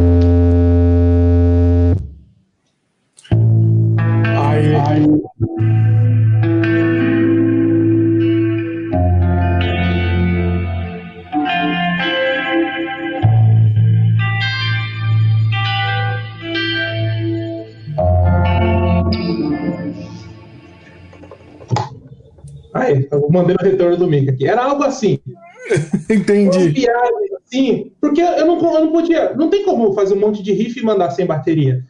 Uhum. E aí eu fiz isso e, e coloquei. Eu falei, ó, eu toco guitarra de sete cordas assim, sabe? E ele ouviu, e ele. O Sidney gosta dessas brisas, né? Ele gosta dessas viagens de clean, assim. E aí eu aproveitei, assim, e ele me respondeu, cara, com educação do caramba. Sensacional. Cara, é, trabalhar com o Sidney hoje é um privilégio que eu eu, é uma das minhas maiores realizações, assim. Eu olho assim e falo, caramba, toda vez que a gente tá trabalhando junto, assim, é, é um negócio muito da hora. É sério, assim, porque eu lembro de tudo isso, sabe? E eu fui no DVD dele, o Double Vision, 2009, 2010, e ele me reconheceu. Pô, eu lembro do e-mail, você mandou aquela demo de sete cordas lá, legal, sabe? Tipo, isso faz toda a diferença, cara. Eu, por isso que hoje eu tento falar com todo mundo, assim, não dá, assim, às vezes. Mas eu, eu, isso fez uma diferença na minha vida tão grande que vocês não têm ideia, velho. Eu tenho um feedback do seu, do seu ídolo, assim, ele, ele pelo menos responder você e falar obrigado, na época era um negócio tão inalcançável que hoje. hoje Exa é isso que eu ia falar. Exatamente, exatamente. O formato mudou um pouco também. Hoje existe uhum. um pouco de mais proximidade. O próprio é. marketing atual pede isso. Mas na uhum. época é, existia esse degrau, velho. Então quem descia desse degrau era quem realmente queria ser legal mesmo. E ele foi, cara. E foi e às vezes não precisavam ser legais, né? Tipo assim, desciam, mas é. só, só, se quisessem mesmo. Porque só se quisesse. sempre. Eu, não vou falar o músico, não, Michel. É, eu vou falar os guitarristas, não estou falando só nacionais, é, durante muito tempo eles viveram sob uma aura assim de que são intocáveis. Sim, no pedestal, né? Vamos dizer assim, né? Sabe? né? É isso mesmo. Você não pode chegar perto de um, de, um, de um cara foda e tudo. E hoje a proximidade é muito maior, bicho. Hoje, hoje você tem aí os meios de comunicação que, que facilitaram muito, mas você pode mandar uma mensagem aí pro Bug pelo Instagram. Dá, dá. Você entendeu? Tipo assim, é, porque eles precisam dessa proximidade também, porque a gente está vivendo, infelizmente, né? No mundo da guitarra, a gente está vivendo um, um, uma relação muito diferente com o que a gente vivia até 2000 e, talvez até 2009, 2010, assim, de uma relação muito diferente. Né? Sim, né? eu, eu sinto essa diferença também, cara. É muito diferente a, mesmo. A relação com a guitarra hoje é, é, ela é bem diferente do que é, a gente tinha, assim, igual pô, você via o Sidney Carvalho tocando Expo Music. Aí você ia na Lan House e você via o Fred Torrental tocando lá com, com, o cara nas sete cordas. Você via o catálogo da Ibanez e tal, o Dino Casares e aquela coisa das sete cordas. E aí teve um momento, assim, eu, eu vou só avançar, mas a gente vai avançando e voltando. É, que teve um momento que você esteve na, na Expo Music, né? E aí você conheceu o Karasik. Foi, foi. Não, eu, eu tava na Music Show, né? Music Show, é. Foi o. Foi, um, foi um, dois anos atrás, né? Foi 2018, não foi? Acho que foi 2018. Eu, eu ouvi o Karasik também na Music Show e foi sensacional, cara. O cara abriu um sorrisão, cara, venha ver a guitarra, quer tocar, não sei o quê. Mas conta aí, Michel, conta a sua experiência. E aí, é e aí tipo assim, veio uma guitarra de nove cordas. Você já tinha tido uma guitarra de nove cordas, né? Não, não tinha tido. Eu em, tinha tentado uma nove cordas em 2015, porque foi o ano que a Ibanez lançou a RG9 e eu era um artista Ibanez regional, nacional aqui, né? E ah. eu tinha tentado, eu tinha tentado, sabe? E eu tentei com o Luthier fazer uma nove cordas, não tinha acontecido, não estava rolando. Mas aí vem um lance assim, velho, que as coisas têm o um momento certo de acontecer. É, eu fui na Music Show, conheci o Lucas. Cara, eu fui lá para dar parabéns pro Lucas, é sério, velho. Eu fui lá porque eu, eu nunca tinha visto uma guitarra de alcance estendido no Brasil com aquela qualidade. É sério, eu falo, não é que eu, eu tenho uma guitarra dele hoje, é uma verdade. Se você pega na guitarra dele, uma guitarra Faded Frets, um projeto que foi escrito por ele, com esse lance do acabamento dele, das madeiras que ele usa, o cuidado que ele tem, o cara é um artesão.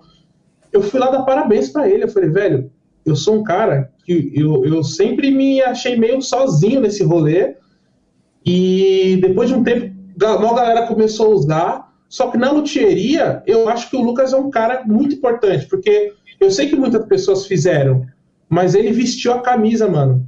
Ele fez uma coisa que eu fiz lá em 2010 já tinha gente que tinha sete cordas, já tinha gente que tocava, mas eu queria vestir a camisa, sabe? Eu falei, é isso que eu faço, é isso que eu sou. E ele fez, e eu fui lá dar parabéns para ele, vi as guitarras dele, a gente tirou uma foto, ele me honrou demais, assim. Eu não sabia que ele me conhecia, porque eu sou um cara que eu não sei lidar com essa coisa até hoje. As pessoas me param assim na rua e falam, pô, você é o Michel? Eu falei, se eu, se eu te devendo, eu não sou não, tá ligado? e ele falou, mano, eu conheço você, eu conheço seu, seu trabalho, eu vi o MGTV. Eu falei, pô, velho, muito obrigado. E depois disso, o Lucas me procurou e propôs uma parceria de construir uma nove cordas. Na verdade, ele queria fazer uma oito cordas. Falou, mano, eu queria que você usasse uma guitarra minha, pô, ia ser mó legal tal. Eu falei, cara, para mim seria uma honra, mas eu queria propor um desafio. Pode ser uma nove corda? ele, ele nem pensou, velho. Claro que pode. E aí, pô, a gente formalizou uma amizade ali, começamos esse projeto. Paralelo a isso, eu estava em contato com a MG, que eu fechei com a MG em 2013. Eu quero contar essa história, porque essa história Sim. é importante. Opa, isso é sensacional. E a MG mandou os captadores e pá, a gente foi conversando e tal, e, e nasceu a Nove Cordas, foi dessa forma. Foi o momento certo, eu, eu já tinha tentado antes, eu forcei antes, assim, acontecer, e olha como foi natural, sabe? Olha como aconteceu fácil, assim. E é a melhor guitarra que eu poderia ter de nove cordas, cara. É, ó, o, o, Lucas chega e fala assim, pô, vamos fazer uma outra guitarra? Fala, não precisa, velho. Não tem como. Dá dó, não vou deixar de tocar nessa guitarra, sabe? Que não, eu não pego ela aqui agora porque atualmente ela tá na casa do Murilo, porque o Murilo me surrupiou para gravar um trampo de nove cordas que ele tá uhum. com vontade de, de soar pesadinho agora. Aí, aí ele lançou um single muito bom. E foi assim, cara, o lance da 9 foi, foi dessa forma. E com o Lucas também a nossa amizade surgiu dessa forma. Só um ponto que o Lucas, então, ele não tinha nada e ele fez o projeto com você meio que do zero ali, porque é totalmente diferente, né? Tamanho de braço é, o... e tudo mais, né? Sim, o Lucas ele tem os modelos de guitarra dele, né? Inclusive essa uhum. guitarra é um modelo dele Tupan. E, por exemplo, lá no dia da Music Show ele tinha uma Tupan de sete cordas. Eu falei, aí foi a que eu mais namorei, assim. Eu tinha a Tupan, tinha a Suindara e eu acho que tinha uma Ayangá também, que são os três modelos que eu acho os principais dele, assim. E eu ver a Tupã de sete cordas, assim, eu já imaginei mais duas cordas, assim. Falei, nossa, mais duas aqui. mais, mais duas eu levava para casa. Vai ficar grave, vai ficar grave mais duas. Vai, vai.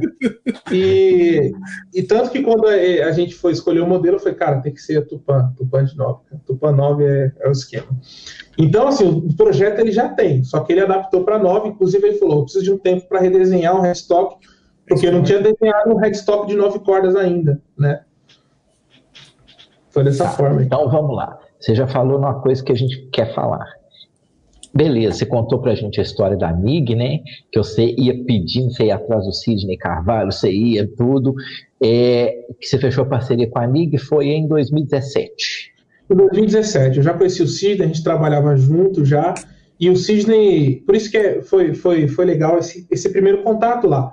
Porque lá eu não estava pronto, mas o Sidney é um cara que não parou de me acompanhar. E ele acompanhou, ele viu meu primeiro trabalho saindo lá no MySpace.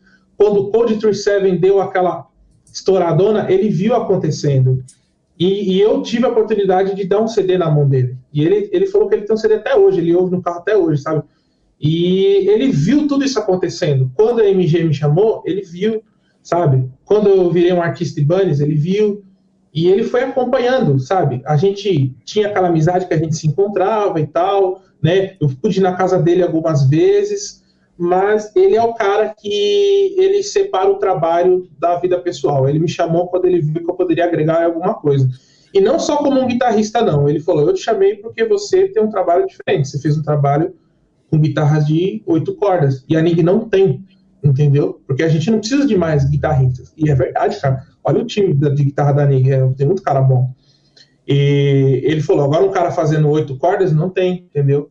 E eu lembro até hoje, quando a gente estava conversando, ele falou assim: você pode usar a correia da, da NIG quando você for tocar no MGTV? A gente ia ficar muito, muito feliz. Eu, para mim, seria uma honra. E eu fui, toquei com a correia da NIG. E a MG veio antes, então, da NIG? Foi, foi, foi, a primeira parceria que você fechou? Foi com a MG? Sim, sim, foi com a MG, porque eu fechei engraçado que a MG me chamou um mês antes da Ibanez e não tem nada a ver uma história com a outra, sabe? A Ibanez foi um negócio totalmente aqui no Brasil. O lance da MG foi, foi um lance emocionante, velho, sem zoeira. Foi um momento muito ruim da minha vida, foi em 2013, quando eu estava produzindo e o estúdio caiu, assim, foi aquele primeiro ano que a gente não ganha. Eu vendi quase todos os meus equipamentos e eu tinha dado para minha esposa uma extratinha para ver se ela tocava guitarra, assim. E a filha da mãe não tocou, né? Aí a guitarra ficou encostada lá. E eu peguei essa guitarra, eu ranquei o, o escudo dela, coloquei um escudo preto de um captador só, e eu fui no Mercado Livre e comprei um MG81 Eu nunca tinha tido um captador MG. Eu já tinha tocado na guitarra dos meus amigos, eu sempre gostei, foi o captador que eu mais gostava de tocar. E a referência também, né, mano? Dino Casais, os caras que eu gostava. Uhum. Aí eu peguei um MG81, parcelei lá no Mercado Livre e coloquei nessa extrato aí. Eu peguei a minha Fast Track, liguei, eu tava de regata, assim, eu tava, nem tava com a roupa da hora. Eu gravei um riff, eu postei na internet, e aí o, o. Esqueci o nome do cara agora. O cara viu o vídeo, velho. Caraca, ele, velho. O Artist Relations viu o vídeo e ele me mandou uma mensagem na minha página do Facebook falando assim: Eu achei incrível o que você fez com, com tão simples como MG81. E eu queria E aí ele entrou no meu YouTube. Na hora que ele entrou no meu YouTube, ele viu vários trampos, ele viu o code, viu várias coisas. E ele voltou lá e me falou: Eu quero saber se você quer ser artista MG. Eu demorei umas 5 horas para responder, porque duas horas. As primeiras duas horas eu piada. As primeiras duas horas eu achei que era piada. É sério, mano. Pra mim era piada. O negócio, pra mim, era muito, muito longe, assim. E as outras três horas eu falei: O que, que eu vou falar? Fora o sim, é claro. É, o que, que eu vou, vou, vou falar, assim? Como e aí eu comecei, eu respondo? Como que eu respondo? O cara é tipo um uma autarquia, tá ligado? Tipo, e, e falei, mano, meu Deus, velho. Cara, tipo, lidar com o Devin Townsend, com o Andy James, com o Tossin na época. O que, que eu vou falar pra esse cara aqui? Tipo, vou falar, obrigado, sim, sabe? e, e aí eu procurei uns amigos meus que, que tinham inglês da hora e falei, mano, me ajuda, velho, formalizar uma resposta. Formalizei a resposta e foi assim que eu me tornei artista MG, por causa de um vídeo de 30 segundos que eu fiz e no momento certo, na hora certa, o cara assistiu. E, e só que eu tava pronto, no sentido qual, assim, aquele vídeo despertou a curiosidade dele, mas na hora que ele entrou no meu canal, ele viu que eu tinha um trabalho, sabe? E então, assim, isso pra galera que tá assistindo aí, nunca acha que o que você tá fazendo é em vão. Porque quando surge uma oportunidade dessa, o que você é, o que você construiu, tem uma importância gigantesca. Porque se fosse só aquele vídeo e mais nada, ia ser só um vídeo. Nossa, que som legal que ele tirou. Mas na, na hora que ele viu que eu tinha um trabalho, que eu já tinha algumas coisas acontecendo, ele falou: pô, velho, eu não. Fora o Andreas Kisser na época, eu não tenho outro artista MG. Nem o, o Silas Fernandes não era artista MG na época. Sensacional. Então, praticamente Sabe? você e Andrés, cara. Olha isso. O André já era há bastante tempo. Uhum. Depois ele me, o, o, o, o, cara me chamou, porque hoje é o Tommy, né? Só que na época era outro cara. E eu lembro que no mesmo ano o, o, o Silas, acho que ele, ele foi para lá, né? E ele se tornou artista MG, acho que 2012, 13, assim, foi quando ele foi e tal. E eu lembro, porque eu perguntei, eu falei, quem mais é artista MG Brasil? Ele, André Kisser do Sepultura. Aí eu, Espetacular, cara. Espetacular. Eu falei, você tem certeza do que você tá fazendo, sabe? Cara, aí no outro mês rolou o esquema da Ibanez por causa da equipe, por causa do que eles queriam promover as guitarras de sete cordas. E aí eu uni o útil ao agradável. Mas assim, mas eles já estavam sabendo da MG? Como, como, é que foi que a MG trabalhou isso inicialmente? Assim, beleza, você respondeu. Beleza, top, ser artista MG. Eles falaram é... assim: o que, que você precisa? E a gente precisa de fotos suas e um release seu em inglês.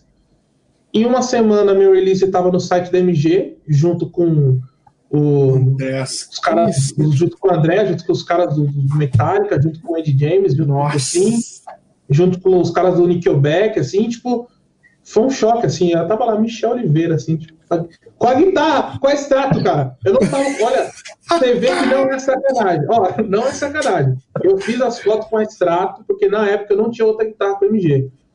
Tá, tá lá até hoje. Eu já pedi para eles trocar, se da não trocou até hoje.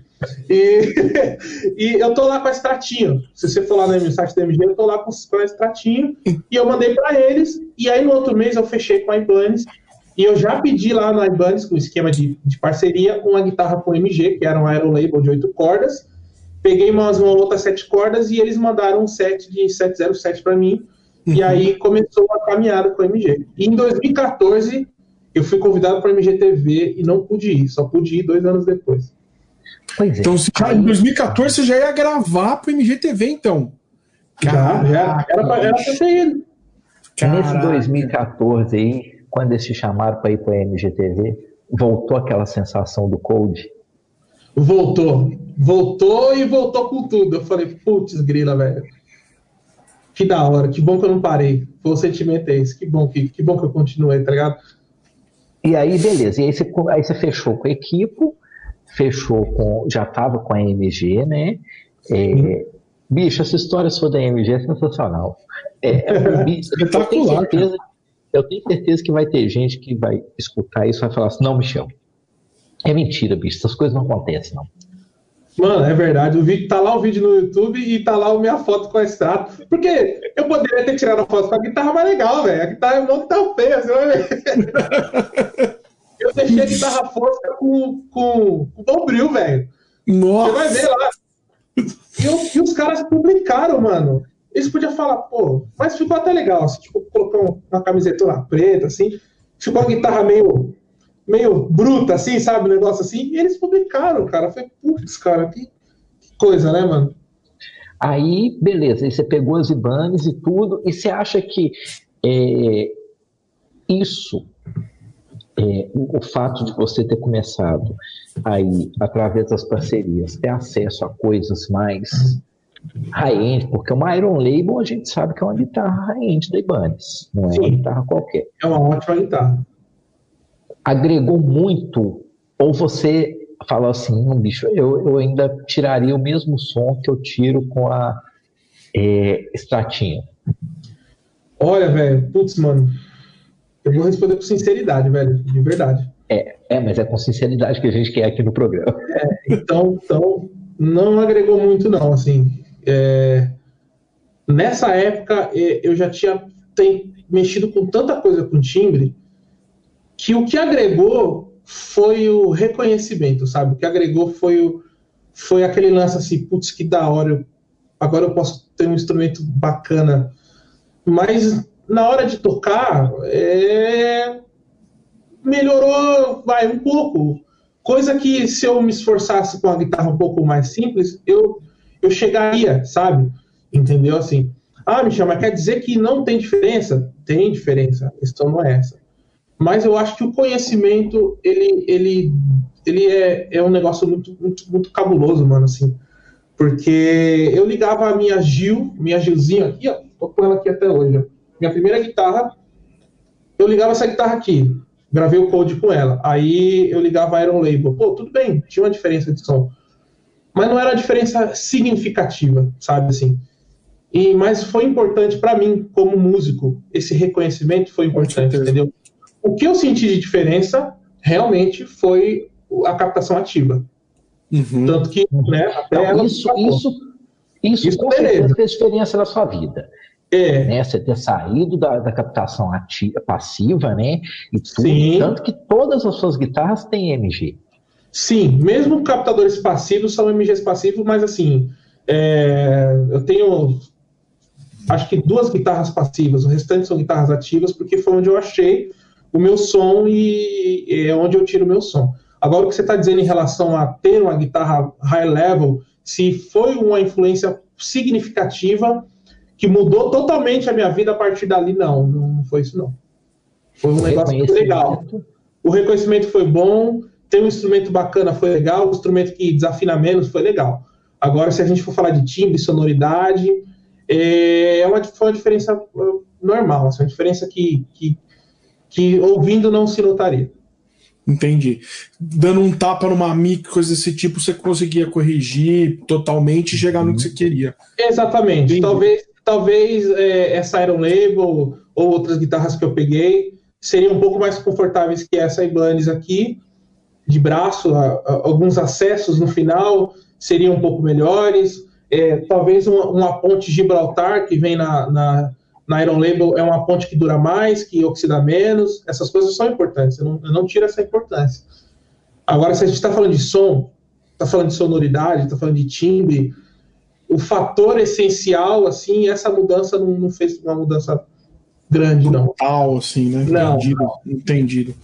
entendido. Porque, assim, é, a gente vê você hoje usando muito mais guitarras que são conceitos que você desenvolveu junto com as pessoas, né?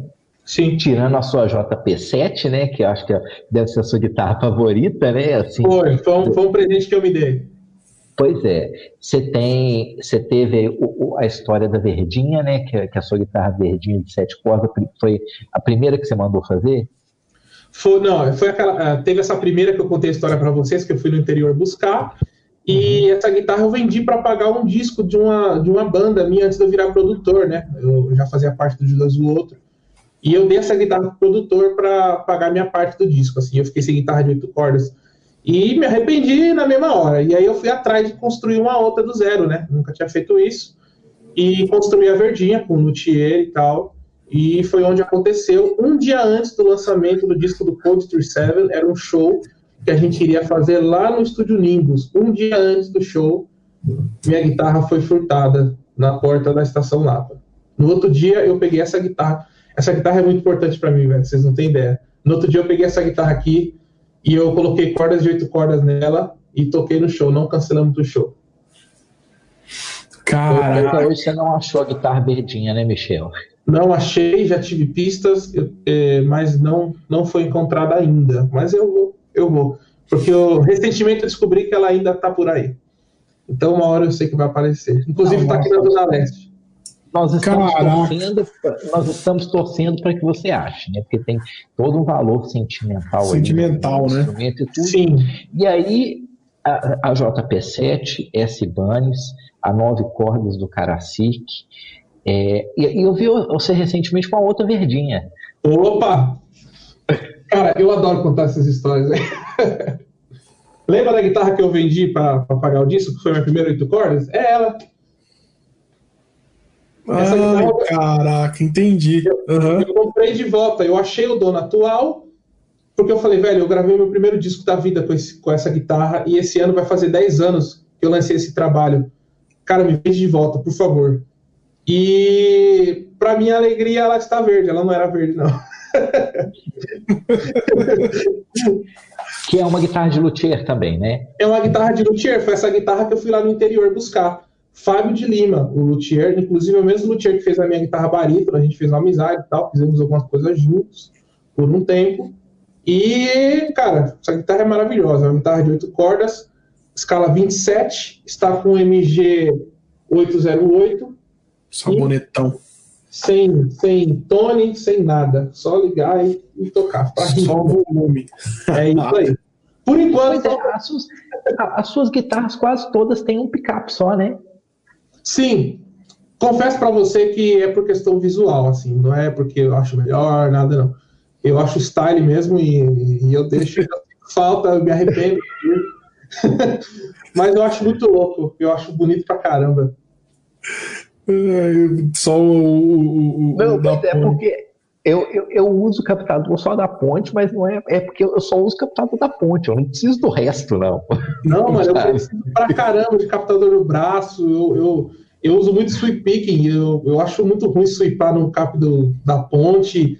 É, eu faço slap, faço dump, preciso do cap do braço. Isso aqui, ó, é safadeza mesmo, velho. ai, ai. Ô, ô, Michel, só, só um minutinho aqui. O pessoal tá aqui, ó. Na verdade, o pessoal, todo todo chat assim, o pessoal faz um movimento pro Alebas, né? Porque o, o, dia que você esteve presente, né, na, na, na live da gente, que foi do, na, na do Poli, aí o Alebas estava tomando todas, né? Aí o, o, nosso querido aqui, é, Lucas, já tá, Lucas 714, cadê a Heineken do Alebas? aí o, o, o, nosso querido Paulo Heineken, né? É, aqui, tô aqui, Lucas. Aí o pessoal já está querendo pedir presente de Natal para Lebas, né? Porque eles adoram a Lebas, né? Os caras me amam, velho. Que é isso. O, o, o, nosso amigo aqui, Felipe Gustavo Martins Guimarães, Filipinho, aqui de Belo Horizonte também.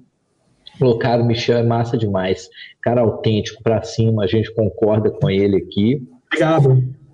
E todo mundo querendo presente da Lebas. Michel, peça um presente para a Lebas também. e arruma um outro computador para que eu possa tocar direito essa guitarra aqui. Vamos, vamos cavocar aí, cara. Vamos cavocar essa guitarra aí e meter um, mais um sabonete de oito aí. Vamos, vamos. E galera, se vocês quiserem deixar pergunta pro Michel, a gente está de olho aqui no chat, pode, pode deixar que a gente abra um espaço para ler. É, o, o, FF, vamos voltar um pouquinho na, no MGTV? Eu quero saber o dia que ele vamos. foi para lá, cara.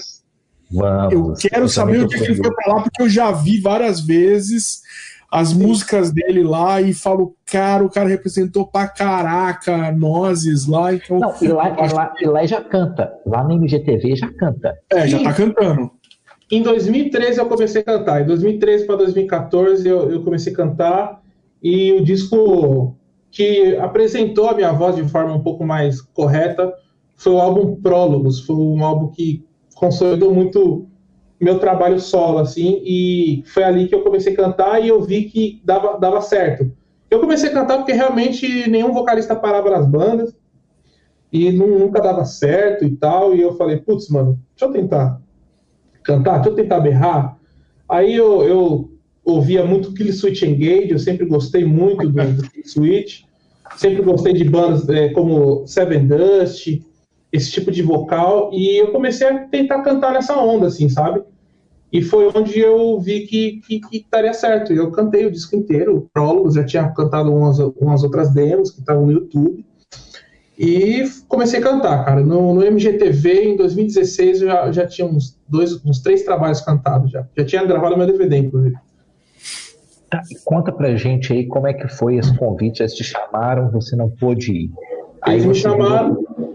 Isso. Aí você virou e falou assim: bicho, agora não dá pra eu ir, mas eu posso ir daqui a um tempo. Me faça um outro convite. Perfeito. Eles falou: quando você quiser, a porta está aberta para você gravar o MGTV em 2014.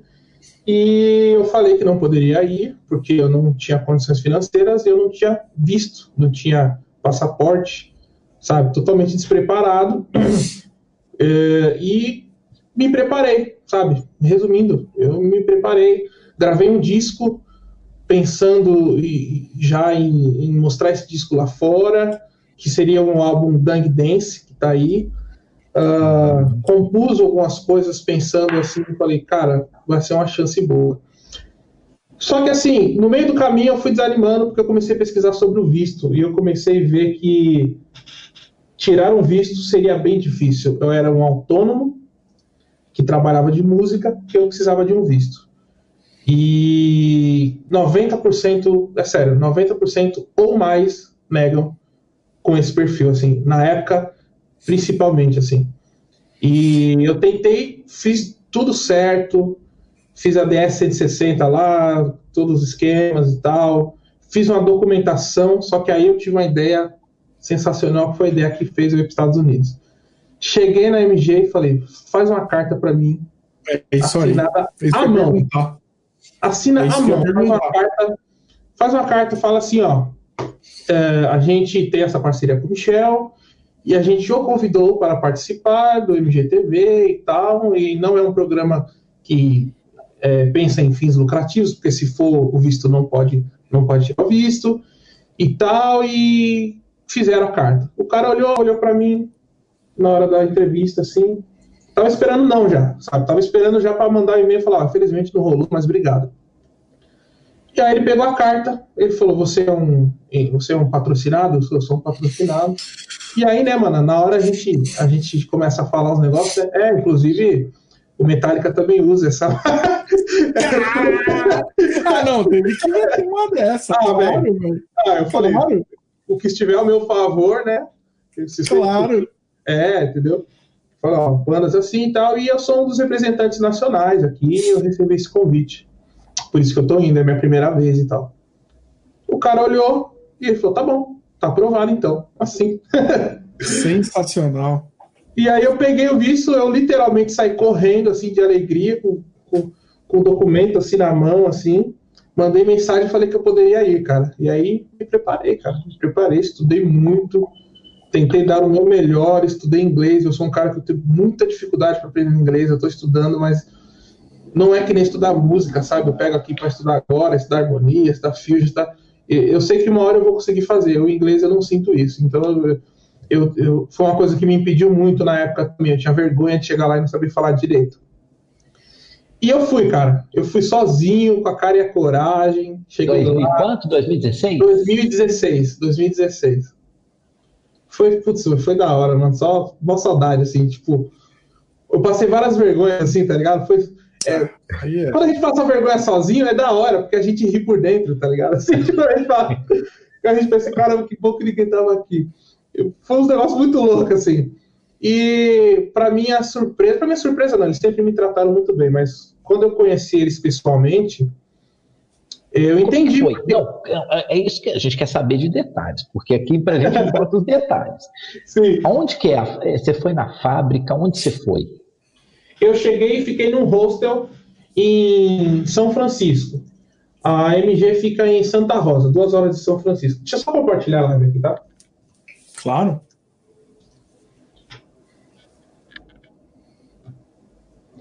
Eu fiquei em São Francisco porque eu era, era o aeroporto mais próximo, né? Aí fiquei num hostelzinho lá. E eles falaram, ó, fica dois dias aí. E quinta-feira eu te busco. Acho que eu cheguei segunda ou terça. E ele me buscou na porta do hostel, o Tommy, um grande amigo, hoje em dia, assim, cara 10, assim, cara, gente boa. E, cara, falei, agora, mano. Eu vou ficar duas horas com um americano. Eu nunca falei inglês com ninguém dessa forma. E, e é isso, a vida é essa aí. Vamos, vamos, vamos encarar. Cara, a gente ficou duas horas conversando da forma que dava. Eu pedia para ele repetir toda hora. Eu falava que, que, que eu ia falar algumas coisas erradas. E ele, muito tranquilo, muito calmo, muito relaxado, me deixou muito à vontade. Perguntou algumas coisas assim sobre o país, perguntou como é que tinha sido a viagem e tal. E, cara, chegamos lá, tava tudo montado. Tava tudo montado. Tinha um mas JCM. Era, Oi. É, mas era onde? É, é, um estúdio da EMG? É a fábrica da EMG? O que, que é? Eu fui direto pro estúdio. O estúdio era como se fosse. Você entrava como se fosse num lugar parecido um estacionamento. E chegando lá, tinha um negócio parecido com um container, assim, sabe? Não era de, de alvenaria, assim, era um negócio meio não sei, sabe? Um, era um caixotão assim, ó. E aí, só que era top.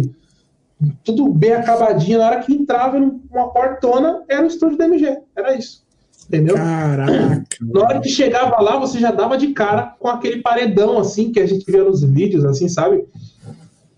E aí, do lado direito, onde a gente grava, é a parte que a gente toca. Cheguei lá, tinha um JCM 2000 ligado um A4 de 12, tinha um SM57, um Sennheiser já posicionado, os produtores já estavam lá me esperando, já tinha um, três câmeras, três ou quatro câmeras, uma grua pronta, uh, tinha cinco telas para eu me enxergar em cada Nossa câmera que estava feita.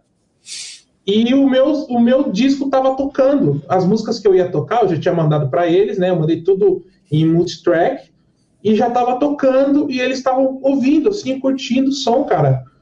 Putz, mano, parecia um sonho, assim. Eu falei, caramba, eu só pluguei a minha guitarra, eu tirei um pouquinho do grave, regulei o volume e eu comecei a gravar, velho. Foi, foi, foi assim, dessa forma.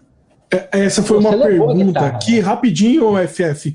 Essa foi exatamente uma pergunta do Filipinho é, o Felipe Gustavo, ele perguntou para ele perguntou exatamente isso. Qual foi o equipo que você usou lá? Então já estava tudo montado e basicamente foi o quê? Era você, você levou sua guita e o que, que tinha lá para você ligar mais e o que, que você mexeu lá? Tinha tudo lá, tinha de tudo. Tinha um mesa bug, dual rectifier, tinha um Angle Special Edition, tinha um Marshall JCM 2000 e eles falaram que ligaram o Marshall porque falaram que ouvindo a minha mixagem falaram que com o Marshall era o som mais próximo que chegaria para combinar com o som que eu tinha mandado para eles. Uhum. E eu vou falar o quê? Eu vou falar que não, não tem como, né, mano? não você fala não numa, numa hora dessa. Não não, eu prefiro mesa. Não, tá louco. É esse mesmo. E tava tudo pronto, tudo ligado, assim, e eles estavam certos, cara, assim. Eu nunca tinha tocado metal moderno de marcha na vida, velho. Foi a primeira vez que eu liguei o Marshall assim e eu confiei e foi, cara. Liguei no Ibanez, eu tava com a Ibanez com um MG 5766, que era um cavalo que eles estavam divulgando muito na época. inclusive do Andy né? De oito, exatamente. E, cara, toquei quatro músicas. Eles falaram: você tá vindo de longe. Geralmente a galera toca duas ou três músicas, mas você tá atravessando o mundo, literalmente. Então, você vai tocar quatro músicas, tudo bem? Sensacional, cara. Sensacional. E eu, e eu falei, eu posso cantar duas músicas? Eu falei, pode, não tem problema nenhum. Eu falei, eu posso cantar em português? Eu cantei em português por, por, por escolha minha mesmo, fiz questão. Ele, com certeza. Inclusive, e aí eles começaram a tecer vários elogios ao metal nacional, velho. Eles falando que o brasileiro faz metal de uma forma que ninguém faz, porque a gente não tem medo de misturar as coisas. Eles falaram assim. Eles falou que o americano e o europeu tem muito uma raiz e ele se põe naquela raiz, mesmo que ele coloque elementos modernos, você vê aquilo acontecendo sempre dentro de um centro. E ele falou que o brasileiro não, o brasileiro ele coloca aí, nem lá, meu som, a galera fala que é gente, mas sei lá, eu, eu gosto de falar que é um metal moderno, porque eu, como eu ouço de tudo, eu coloco um pouco de cada coisa. Ele falou, cara, esse riff aqui é meio death, esse, esse refrão aqui já é um refrão meio Switch Engage, mas esse riff aqui já lembra um pouco Dream Theater, sabe? E eles falando que é uma característica do metal do Brasil. Ele falou que o Brasil gosta de misturar tudo e eles falou que quando houve uma banda nacional, uma banda brasileira, eles falou que consegue reconhecer por causa dessa riqueza rítmica da gente misturar. E era uma coisa que eu não enxergava, assim. Né? Ninguém nunca tinha feito um, um, comentário desse aqui no Brasil, por exemplo. Que massa. Da e aí, mas, mas você chegou, eu, quero saber, é, pergunta você chegou aí na fábrica deles? No... Toquei, toquei, fiz todo o repertório, gravei as músicas, terminei e eles falaram: Pô, você tá com fome? Eu falei: Tô. Me levaram primeiramente na fábrica da MG, eu entrei na fábrica, conheci todos os funcionários praticamente, tirando aqueles que estavam trabalhando, que não podia atrapalhar. Uh, conheci, não, não conheci o dono porque ele não estava na hora, mas conheci todos os, os presidentes e tal. Cara, é, é um negócio muito louco. Todo mundo vem, te cumprimenta, fala muito obrigado por você usar o MG, obrigado por você ter vindo. Eu conheci a fábrica, eu vi como são enrolados os captadores. Eu fui numa parte lá que tinha um monte de quadro dos, dos maiores artistas da MG, o James, tinha coisas que o James deixou lá para eles de presente. É, tinha um boneco do Ziltoid, do Devin Townsend, aquele Ziltoid que ele leva, tinha um Ziltoid que o próprio Devin levou para eles e deixou assim. E eles foram contando tudo isso e mostrando. E eles falando, cara, assim, a gente, a gente deixou para te falar agora, assim, mas antes de você, quem estava gravando era o. Caramba, qual é o nome dele, cara? O guitarrista do Judas atual, o guitarrista do Judas Priest. Rick, é, Rick Faulkner, um nome assim, um nome Isso, estranho. Assim. É, é, é o que é da Epifone também. Isso, Rick é. Faulkner. É, Rich, isso, exatamente. E falou, pô, ele tava gravando e semana que vem, depois de você, é o Zac que vai estar tá aqui e tal, pra gravar. Caraca, isso é... Eu, que bom que vocês falaram agora que eu já soquei. Tirou o peso, né? Depois, se ele falasse isso, o peso ia ser forte, né? Pô, os caras viram meu nervosismo, né, mano? Pô, os caras viram. Eu, eu, não quis, eu não quis fingir que eu era outra pessoa, velho. Assim, eles viram que, eu, que era uma experiência nova para mim eles viram que eu não tinha tanta experiência e eles me ajudaram, tá ligado? Então eles me trataram dessa forma e, e foi de boa, assim. Mas na hora que eu comecei a tocar também, velho, foi, foi rápido, assim. Teve duas músicas que eu repeti o take só, as outras foram one take. As, acho que as duas músicas cantadas foi, foi no primeiro take. E foi assim, cara. Conheci a fábrica inteira. Depois a gente saiu para comer, conversamos mais um pouco. Eles me deixaram lá. E só depois que eu gravei no GTV que eu pude passear em São Francisco, assim, porque eu. Você tava, tava travado. Tava eu lá. Tava né?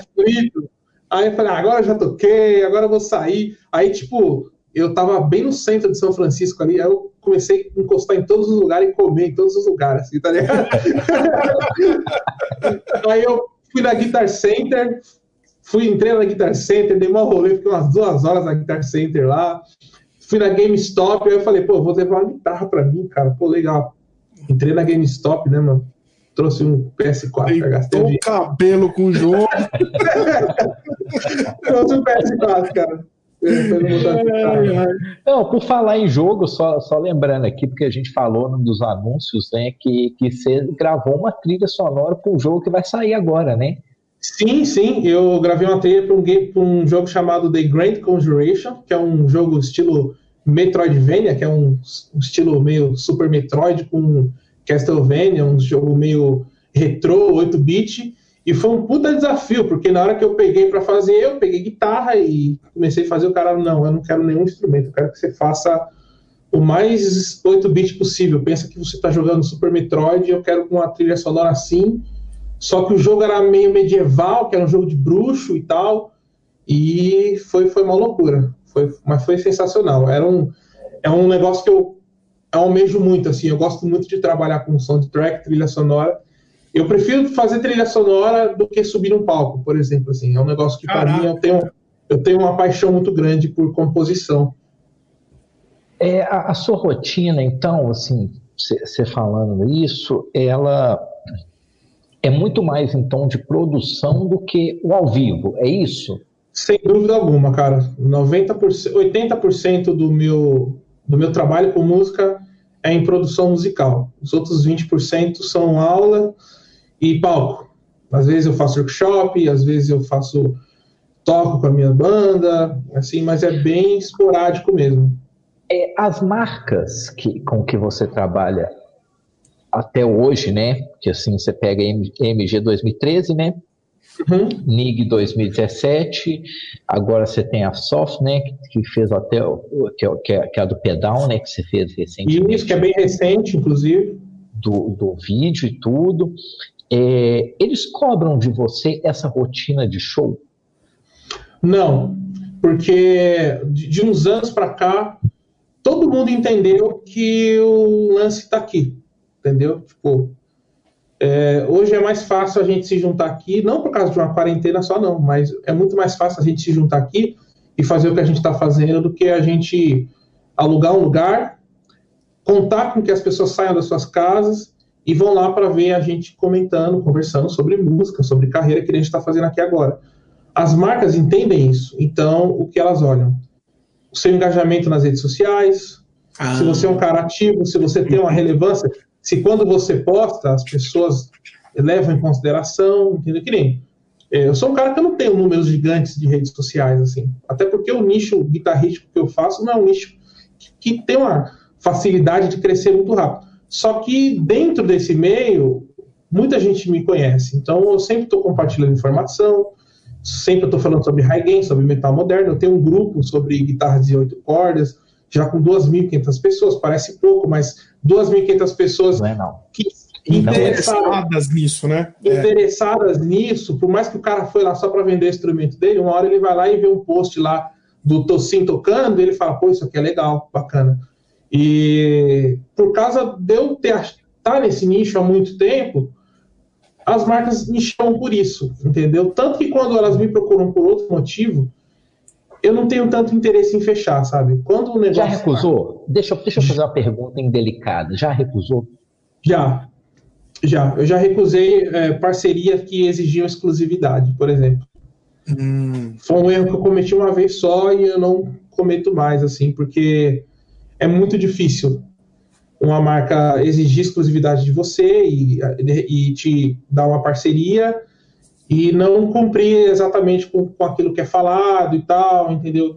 E é difícil, cara. Exclusividade é um negócio que tem que ser diferente, tem que ser um negócio especial, um negócio de. É um trampo, tem que ser bem conversado. É um negócio que eu não faço mais, então quando vem esse lance de exclusividade, seja com guitarra, tem que ser um negócio muito, muito, muito que vale a pena, assim, para me deixar de usar a, a minha guitarra que eu comprei de volta, para me deixar de usar a minha JP7 que eu sonhei quando eu tinha 14 anos e eu pude comprar só agora, sabe? É, tem que valer muito a pena, tem que ser um negócio que não só só o business e pronto, acabou, tem que ter um... Oi? É porque assim, porque você usa, eu acho que, que é muito importante assim, e isso para mim ficou muito marcado aí na, na, no papo que a gente teve com o Polidori, de usar o que gosta.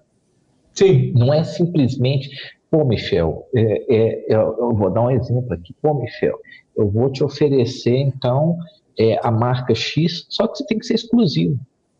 E não é talvez uma marca que você tenha é, afinidade em usar. Às vezes é uma marca que você não concorda da maneira com que ela trabalha, entendeu? Mas tem gente que é zoiuda, né? Tem gente que fala assim, pô, tô ganhando, então o que que, que, que, que, muda isso? Fábio, eu já tentei, assim... eu já tentei, velho. Eu já tentei fazer isso. Mas sabe uma coisa? Sabe o que pegou? A galera percebe, mano. Não tem como fazer isso, velho. A galera percebe não é autêntico, tá ligado? Não, não, não rola. Caraca. Não tem como, não, não dá, as pessoas percebem. Por que, que, que o meu lance com, com a Nig deu muito certo com o pedal? Porque quando a galera ia no show, viu o S1 no meu pé lá, mano.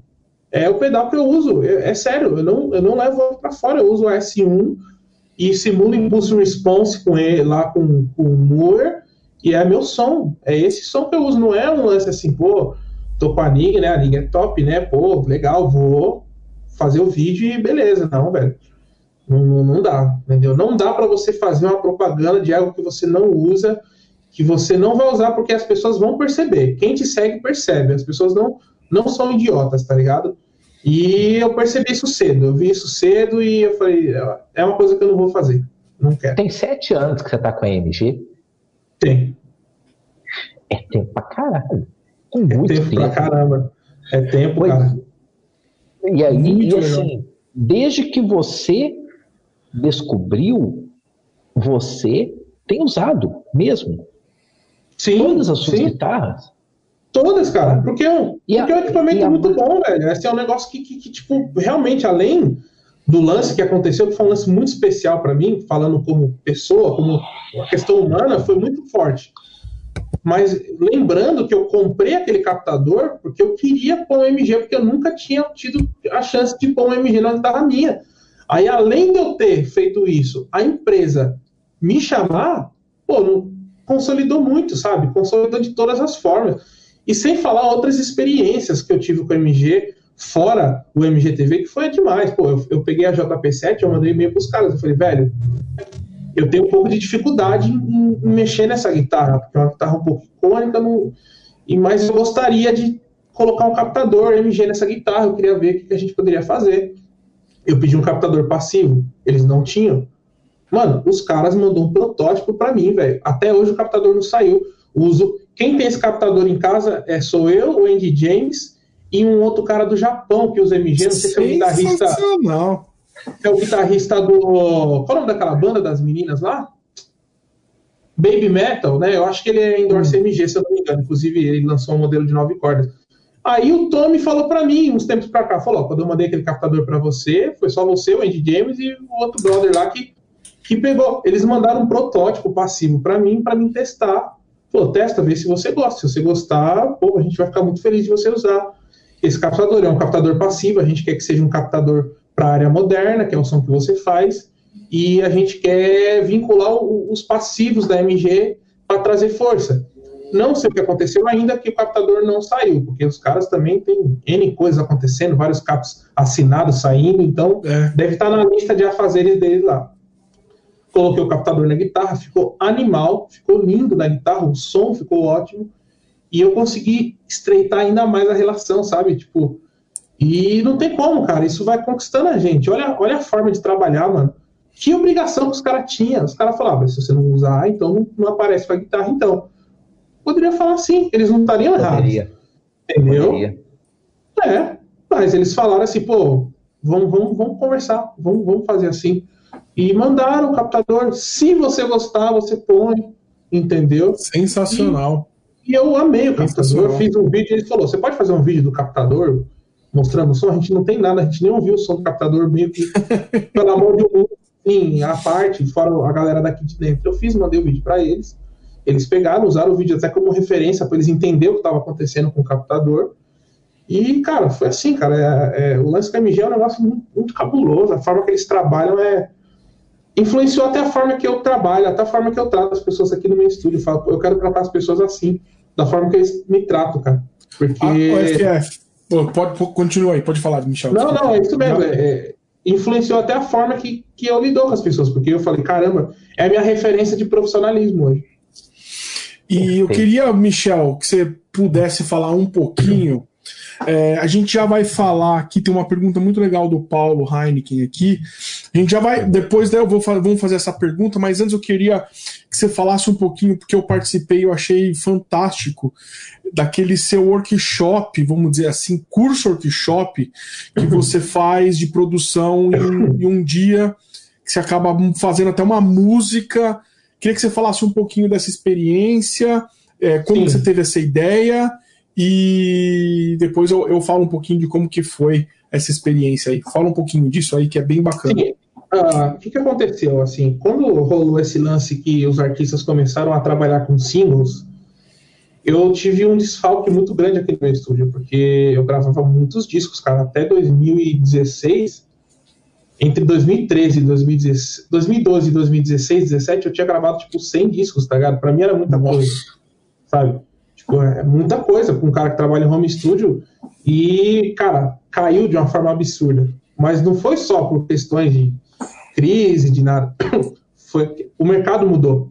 Foi quando o stream estourou e o cara precisa lançar single, porque se ele não lança single, ele não rende nas plataformas, ele não entra nas playlists.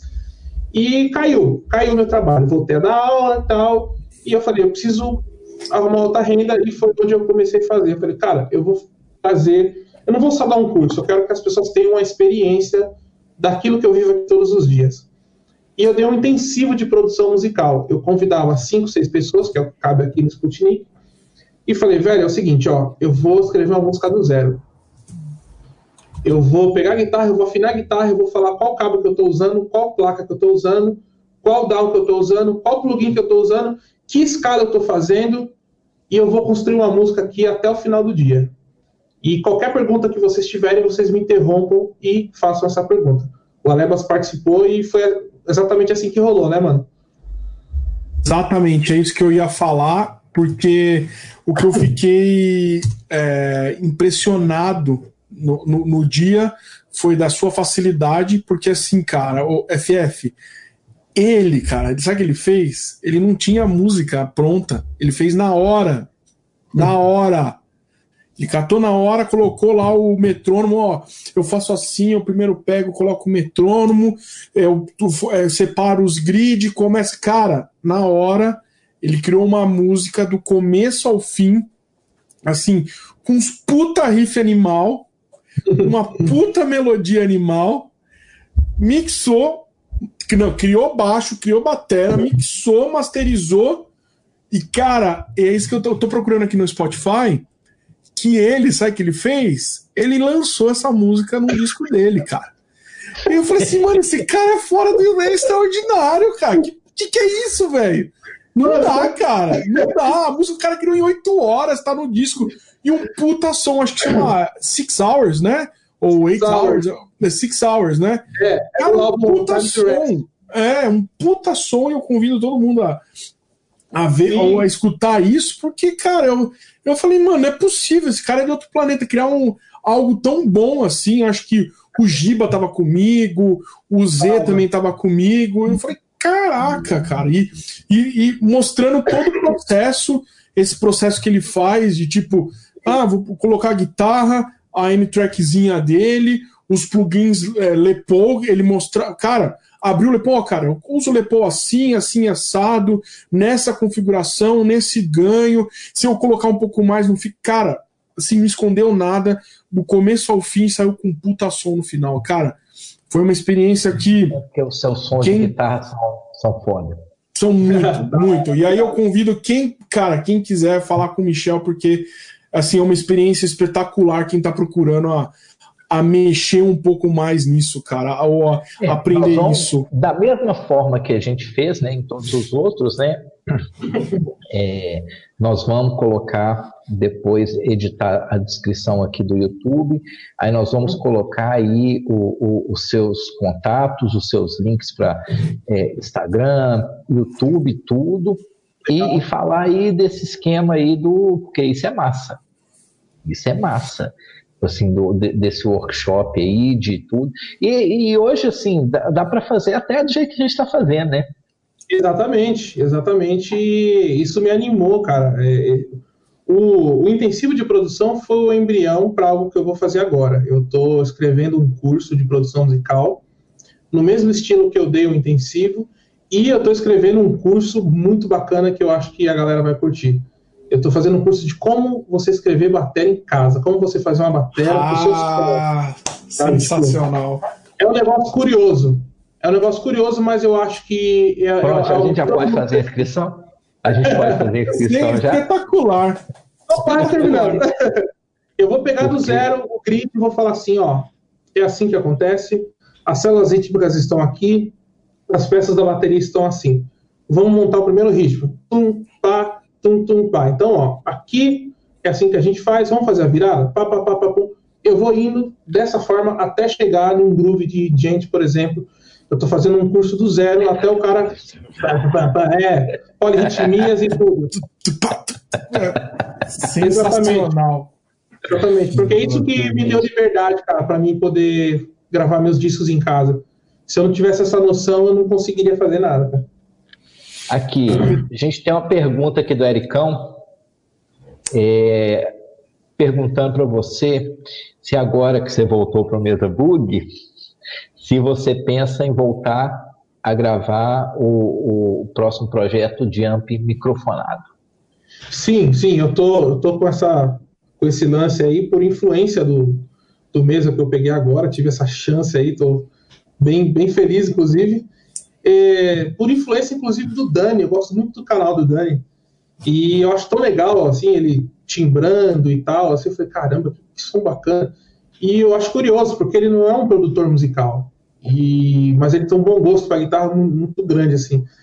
E isso me despertou a vontade, assim, de, de poder trabalhar um pouco com isso e também oferecer opções, sabe? Assim, eu não sou um cara cabeça fechada, sabe? Não, som de verdade é som microfonado, som de verdade é som de plugin, porque o som que eu tenho no plugin, não, eu, eu, eu gosto de som de guitarra, seja ele qual for. E, só que assim, eu tenho total consciência que eu, hoje eu não, não microfono tão bem para tirar o som que eu tiro de plugin. Isso aí, porque são 10 anos gravando de plugin, cara. Então, assim, eu estou em busca de trabalhar com isso para poder oferecer esse trabalho. O que eu faço hoje é o quê? amplificador, line out do amp, mando na placa, impulse e response. Inclusive, o meu teste desse mesa, do dual caliber que eu peguei, foi dessa forma que eu fiz. Vocês estão ouvindo o drive do amp, porém, com impulse e response ali, estou simulando uma caixa mesa 4 de 12. E, e, Michel, tem uma pergunta do Heine aqui, do Paulo Heineken, que ele fez que eu uhum. acho animal, porque eu já escutei, lógico, eu tenho o, o, o Shark Attack do Tuba, né, do, do Tubarão, que você produziu, né, e ele queria saber aqui o seguinte, né, é, como que, se você ajudou de alguma forma no processo de composição e arranjo, é, uhum. se você fez a mixagem, né, é, e se você usou plugin ou microfonado, e por último quem fez o baixo. Basicamente é Sim. como que foi o, o, o, álbum do Tuba aí, do Shark Attack. Eu vou, porque... eu vou contar a história, porque toda vez que a gente tá junto ele conta, então eu vou contar da forma que ele conta. Uhum. Cara, o Tuba é o cara que che chegou aqui no estúdio com um monte de riffs e ele falou assim, pô, eu quero gravar o meu trampo. Eu, cadê as músicas, infeliz? Cadê o cadê o som? Legal, som aqui, ó esse riff aqui e tal. Falei, pra onde vai? Aí ele, ah, agora vamos ver aí, tá ligado? Tipo, uma parte de ideia boa, todas ideias ótimas. Uns solos, umas, uns refrãos, assim. Só que tudo assim. Cara, eu achei ótimo, porque ele falou, velho, eu quero que você ponha a mão no trabalho, eu quero que você me ajude a chegar nesse resultado aqui, ó. Eu quero um som assim. Inclusive, eu lembro até hoje o que ele falou. Eu quero que soe de gente, mas eu quero que soe as coisas que eu gosto. Eu gosto de Petrucci anos 90, eu gosto de é, Dream Theater antigo, eu gosto de outras coisas, e eu quero que soe isso também. E foi assim que a gente trabalhou. Eu peguei os riffs dele, e ele tinha algumas coisas de sete cordas, e a gente migrou para oito cordas. E, cara, ele veio aqui muitas vezes. O Tuba veio aqui dezenas de vezes aqui no Sputnik para a gente trabalhar. E ele sentava aqui e era o intensivo de produção acontecendo nas músicas dele. Ele estava aqui com a guitarra, eu estava aqui escrevendo as bateras, ele, ó, eu quero um groove nesse estilo. Pô, vamos fazer um groove meio mexuga? Eu fazia, ele tocava o riff, aí eu falei, pô, Tobi, esse riff, vamos tentar fazer assim? Ele dava a guitarra na minha mão, pô, legal, isso aqui é bom, sabe? Desprendido, tá ligado? Um negócio assim, tipo, sem, sem, sem ego nenhum, sabe? Ele foi tipo, totalmente cabeça aberta e isso fez com que ele se sentisse à vontade. E, cara, o Tuba toca muito, né, mano? O Tuba tem um bom gosto do caramba. Ele é aquele cara que, tipo, fica mó tempão sem tocar, ele tem o trampo dele, a vida dele. Aí ele pega na guitarra e, e ele toca normal, assim, tipo, tudo sai bonito, assim. E foi assim, cara. Foi assim que nasceu o trabalho dele. O trabalho dele é todo digital, assim como os meus. As linhas de bateria foi eu que escrevi, os baixos foi eu que toquei, as guitarras são ele, tudo dele né, as composições, tudo assim, eu auxiliei um riff ou outro, se alguma coisa que ele queria que soasse um pouco mais de gente, eu falei, ó, vamos, vamos por esse caminho aqui. E a mixagem, masterização foi toda ao estilo Sputnik aqui, digital do começo até o final. Cara, aquela, a música dele, The River You Call Me, cara, é um, tem uma melodia, eu já falei isso para ele, é espetacular, cara, é, é muito é, bom. É muito bom. Ele chegava com samples assim, pô, mano, eu quero colocar um som de uma mina cantando aí. Você vai ver que tem uns negócios assim no disco. Tem, Pô, tem, tem. Põe essa flauta aí, põe aí. É muito louco. Caramba, tu, sério, mano? Deixa aí, mano, sabe? Vamos pôr, vamos, vamos, vamos pôr. Legal. É ansioso mesmo, tá certo. Ô, Michel, nós estamos aqui já. Bicho, o tempo passa rápido demais, não estão em duas horas e um já. Nossa, infelizmente caminhando aqui para o final, mas assim, eu, eu queria só pontuar uma coisa que você falou aí desse trabalho que você gravou, uhum. que realmente você fez uma função do que realmente significa produção. Sim. Que é isso. Você senta com a pessoa, você ajuda a arranjar, você fala assim, pô, vamos fazer aqui assim, porque assim vai ficar legal. Você tem oportunidade de mostrar pro cara e tudo. Porque o que, que acontece? É, aqui, infelizmente, assim, a gente vive no Brasil, é um país onde a gente não tem uma estrutura da mesma forma que a gente vê é, nos países fora, em estúdios fora, que geralmente o cara que grava é acreditado como produtor, sendo que é, é o cara que só gravou, né? Não existe Exato. uma não existe uma diferenciação aí do cara que é, é produtor e do, do cara que é o técnico.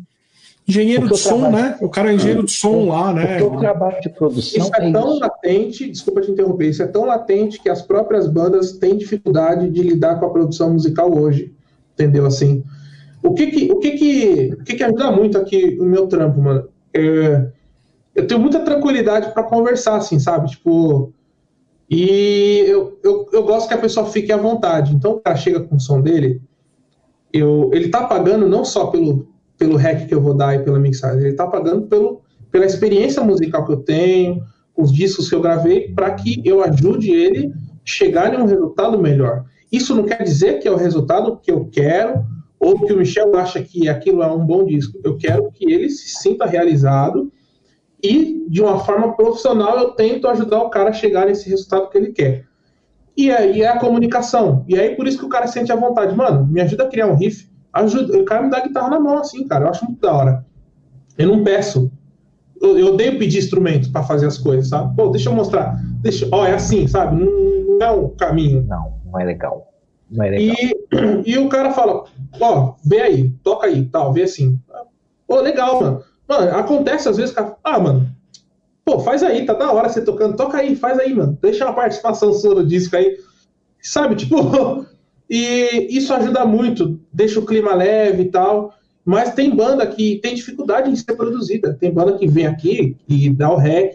E eu chego nos caras e falo, pô, vamos tentar isso daqui e tal. Ah, não, mano, mas é porque e tal. Eu falo, não, tudo bem. Aí com muito cuidado eu explico para eles, cara vocês também estão pagando por um serviço de produção. E com, com o que eu puder fazer para ajudar vocês, eu ajudo. E nesse momento aqui, a sua música está com um problema de harmonia, essa harmonia está errada. Então vamos sentar, vamos passar essa harmonia aqui, porque isso vai interferir no trabalho de vocês. Pô, acertou a harmonia, os caras, nossa, velho, tirei um peso das minhas costas, não sabia que era isso. E aí o cara, pô, então é isso que é produção, porque o cara vem do outro estúdio lá, que deu rec e é isso. Entendi. Pois é, Entendi. eu acho isso muito legal. É, é, um assunto que eu quero, assim, é, é, é um assunto que eu quero fazer um tá, vou deixar registrado aqui, tá, Lendas, que eu quero fazer um programa especial sobre produção, tá? Michelzão Michel, é o cara para falar. Michelzão. Nós vamos convidar mais uns dois produtores aí e nós vamos conversar sobre, sobre esse esquema de produção, porque a gente não tem noção do que é uma produção musical. É. E a gente não tem noção, eu acho que a grande maioria dos músicos, principalmente guitarristas, não tem noção do que é trabalhar com um produtor no estúdio. Uhum. Sim. O cara fala que o cara, tipo assim, tá ali te escutando e fala assim, bicho, vai por esse caminho aqui, vamos tentar ir por aqui. Aí você vai e você fala assim, caralho, bicho, como assim? O cara, às vezes o cara não é nem um excelente instrumentista, mas o cara tem um senso melódico da coisa que caminha e Sim. mas assim é, é, muito louco isso e aqui a gente não valoriza isso Michel a gente não valoriza por quê não. hoje hoje o que, que se quer a gente quer gravar um disco abaixo. Na verdade, não é nem disco. Ninguém quer gravar disco mais. Você falou isso, né? Sim, sim. É single. Ou então, tipo assim, eu quero gravar um vídeo com, com um bom som para botar no Instagram. É Acabou. É isso aí. Eu quero tentar entrar na playlist do Spotify lá com o meu single. Entendeu? Tipo assim, é, é, e tem também, acho, acho que, que também muita coisa com mistura, né? Que é o que você está falando de produtor, com engenheiro de som, com empresário. Eu acho que a cabeça da galera não é preparada. O cara acha que o produtor é o cara que mexe com, com o empresário também, que vai alterar o som dele. Então, eu acho que é, é muito disso mesmo, né? É velho, mas eu falo para vocês, produzir não é fácil, não, velho. Não, é com certeza. Com Porque certeza. assim. Não é para qualquer um. Porque assim, tem, um, tem um lance que é muito complicado, velho. Eu, eu, já, eu já fui produzido algumas vezes antes de eu virar produtor. E eu já cheguei a ouvir assim, pô, eu não quero que você faça assim, entendeu?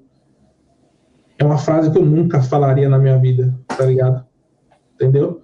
E, cara, cada, cada um tem a sua forma de ser, mas eu acho que o que a gente é como pessoa externa muito no trabalho de produtor. Então, se você é uma pessoa com a vibe boa, você vai ser um produtor muito bom. Se você é uma pessoa flexível, você vai entender que mesmo eu sendo um fã de prog, vem uma banda aqui gravar um classic rock, mano. É isso que eu tenho que entregar para a banda. Eu não tenho que chegar no cara e falar assim: "Ah, mano, mas isso aqui já banda tal já fez lá nos anos 80, né? Você já ouviu isso aqui, ó? Ouve isso aqui, ouve o perífero, isso aqui que é que tá rolando?" E é um. Infelizmente, alguns produtores têm esse, esse erro, assim, de, do cara transformar a banda em algo que ele, que ele quer que seja. E, e é difícil você largar isso de si para você viver o sonho da banda naquele momento, você entender aquilo que o cara quer. Por exemplo, vou ver um cara aqui cantar um gospel, por exemplo, assim, e era um estilo que eu não gostava tanto tal. Cara, eu tive que ouvir o som, entender. Eu tive, eu tive, eu tive que pegar empatia, cara. Não tem como, como eu vou produzir, sabe? E ajudei, consegui chegar no som. Porque senão a gente vai por um caminho que fica um clima ácido dentro do estúdio. Por isso que uhum. as bandas gravam um disco no estúdio uma vez e muda pro outro, geralmente. Vocês percebem isso? Não é para mudar de time, não, viu, cara? É, é porque a relação é complicada às vezes. E uma coisa que eu sempre deixo claro aqui no Sputnik é esse lance do respeito, sabe? Se eu vejo que eu tô gastando muito a pessoa, eu paro, mano. Eu paro. Eu posso até ter razão. Posso... O cara pode estar colocando uma terça menor ali em cima do, da harmonia maior. Vai chegar o momento que aquilo vai ficar complicado. A gente muda. Vamos fazer aquilo ali? Vamos tentar isso? Aí no outro dia eu falo, ó, vamos ver aquele esquema da tercinha lá? Então tem que ter um jogo de cintura, sabe? É um negócio que mexe muito com, com o sonho das pessoas. Como você chega num cara que Exato. fez a música, o cara tem 40 anos, o cara fez a música com 20. Como você chega com o cara e fala que a música do cara tá errada? Nossa. Não é bom, não é bom e ruim, não é isso. É errado, tem coisa é errado. É. A harmonia, a harmonia é, para mim é um negócio que é, fa é fato. Tem, existe uma matemática que precisa ser seguida ali, então uhum. é muito difícil. Você tem que ter um cuidado, porque aquilo é o, é o, é o filho do cara, mano. E eu entendo a revolta, porque eu também tenho os meus e eu também tenho esse preciosismo, tá ligado? É e... falar que o filho do cara é feio, né? É, é, é. é, é complicado. É, é isso, muito não, complicado. Você é falou, muito complicado. Seu, filho, seu filho pode ficar bonito, só arruma esse penteado aí, esse penteado não tem nada a ver, sabe? E a produção é isso, então você tem que ter cuidado para falar isso, tá ligado? Com certeza.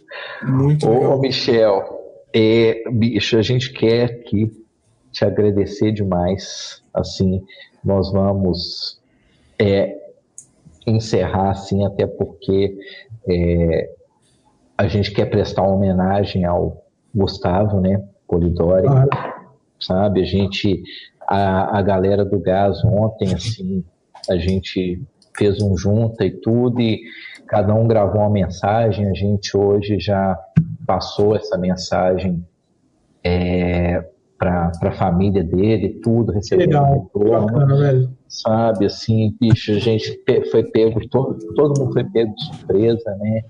É, era um cara que estava aqui com a gente há 15 dias atrás, conversando, batendo papo. Eu fui convidado por vocês na live dele. Exatamente. Exatamente.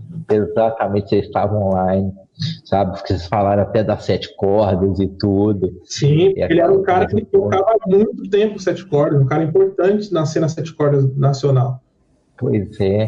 E aí a gente queria, tipo assim, pedir licença para você, despedir, agradecer, porque a gente vai passar esse vídeo aqui agora em homenagem a ah. ele, assim, porque bicho, é, foi muito difícil para gente que, que, que, assim que convivia com ele, que tinha, acho que todo mundo que, que pelo menos conviveu um pouquinho com ele sabe a pessoa que ele era, né? Uhum. Que, que representou aí para todo mundo e um cara assim, fantástico sabe? É, eu, a, gente, a gente falou assim, Alebas, eu falei com a Alebas, falei, Alebas, vamos passar o vídeo no começo. A Alebas falou, se a gente passar o vídeo no começo, não tem. Não tem... Acabou a live, é, eu falei, não tem nem papo mais, velho. Vai ficar na bad todo mundo. Mas, bicho, eu quero assim é, te agradecer demais.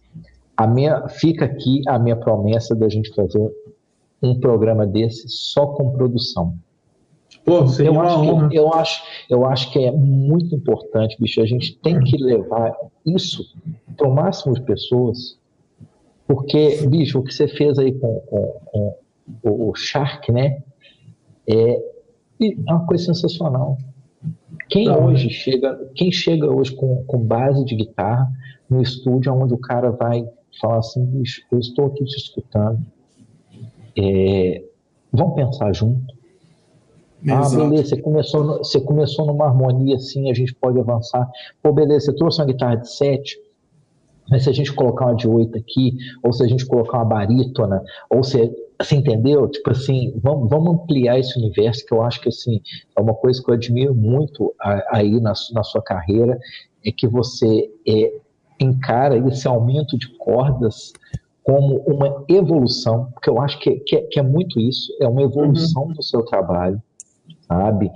E eu espero mesmo que você receba muito em breve um outro convite que você sabe para aquele convite do, é, do do Code, né? Ser um Sim. convite que você possa falar assim, pô, eu vou, vou sair daqui do Brasil, vou para Europa, vou para os Estados Unidos e vou fazer um show.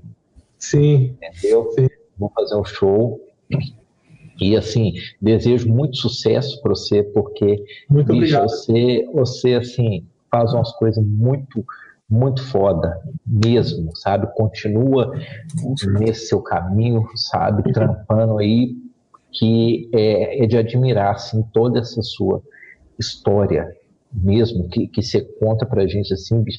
E, e é empolgante, porque, bicho, agora eu vou, vou ali postar um vídeo, acho que você vai incentivar pessoas, sabe? Que eu, que eu acho que, que isso é legal, é incentivar pessoas. Poxa, Sim. bicho, eu, eu, eu, um cara simples, um cara. Eu postei um videozinho na época que eu tava assim, sem guitarra, que eu investi foi, foi. e eu consegui assim. Foi, eu, exatamente eu consegui, isso a, a maior parceria da, da, maior parceria em termos de tempo da minha vida. Sim. Então, assim, bicho, muito, muito, muito foda, sabe, a sua história, tudo. A gente contou um, um décimo, se bobear, dessa história, né? Porque tem aí, eu, eu, é, é, eu vou a gente vai conversar depois que eu vou querer me inscrever nesse curso de escrever as bateras, a Lebas também. Ah, Alebas. Não é só você, não. Legal. O, o, o, o Alebas é vai comprar. A Lebas vai comprar a turma para 20 pessoas, tá? Que nós vamos sortear aqui no programa. Não é tá você, bom? não. A gente sabe isso aí que a Lebas vai, vai, vai comprar o curso todo, tá? E vai, vai sortear. Ah, Mas, é. Michel, muito, muitíssimo obrigado pela sua presença. Foi, foi uma honra e um prazer ter essa oportunidade aqui para bater esse papo com você. É, de, é, é, é, legal porque de acompanhar, poder estar aqui batendo esse papo com você. A Lebas já esteve com você, sabe? Mas assim, agradeço demais. Vou eu sou muito fã dele, já falei. Eu sou fã demais desde que eu escutei o Michel. Cara, eu falei, sonsaço, fiz a produção com ele. É um cara que merece muito. Michel, mais uma vez, obrigado por aceitar o convite de primeira. Cara, você foi sensacional. Mais uma vez, obrigado. E vamos encerrar, FF. Michel, você quer deixar algum recado, alguma coisa? O que, que você, você queria quero deixar? Agradecer muito, quero agradecer muito vocês por eu ter tido, acho que o melhor papo de internet que eu tive até hoje, que foi com vocês. Foi muito legal. Eu não senti a hora passar. Quando eu olhei por duas horas ali, eu tomei um susto e é muito legal, muito obrigado mesmo aí por, por essa moral que vocês me deram aí. E continue o trabalho de vocês, viu? Eu sou um cara que acompanho aqui, eu nem sempre eu consigo estar comentando, tal, porque sempre eu estou trabalhando, mas é muito importante o que vocês estão fazendo, sabe? É, aquilo que você falou, o Fábio, é importante. Eu, é, é, legal a gente tocar, ter o reconhecimento, eu fico feliz. Mas chega um momento da nossa vida que a gente também quer mudar a vida das pessoas de alguma forma, sabe? A gente quer trazer algo mais fora, pô, esse riff é legal, esse som é legal. E é o que eu tento na minha música, nas minhas letras e às vezes nas atitudes também. E eu acho que o que vocês estão fazendo aqui, nesse momento, no momento difícil, é trazer um, um pouco de alívio, um pouco de, de, de, diversão, um assunto que é interessante, um assunto que não tem muito.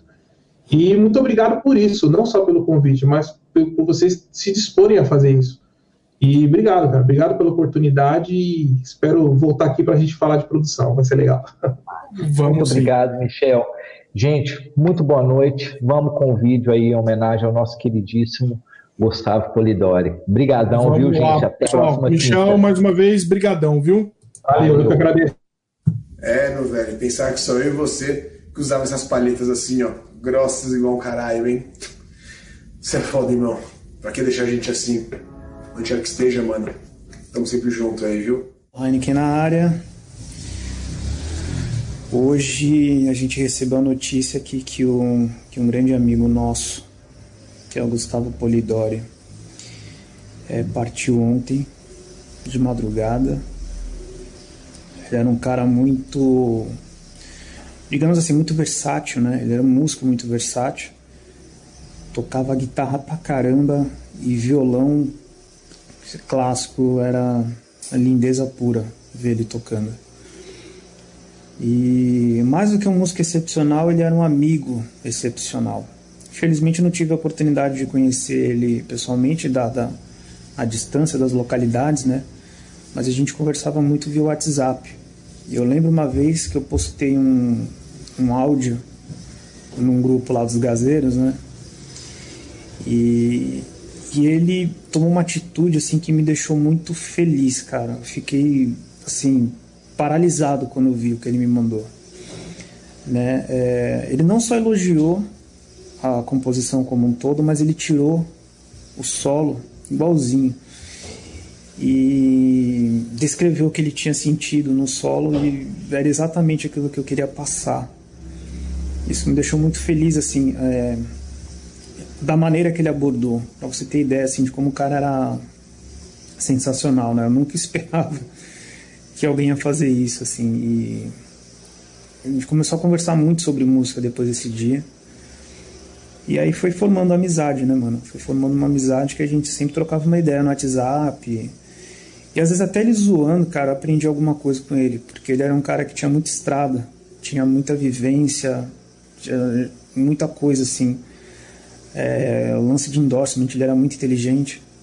Lance de, de música, no geral, ele era muito inteligente. Lance de tudo, na verdade, ele era muito inteligente. Até falando de carro, o cara lá, eu ficava viajando.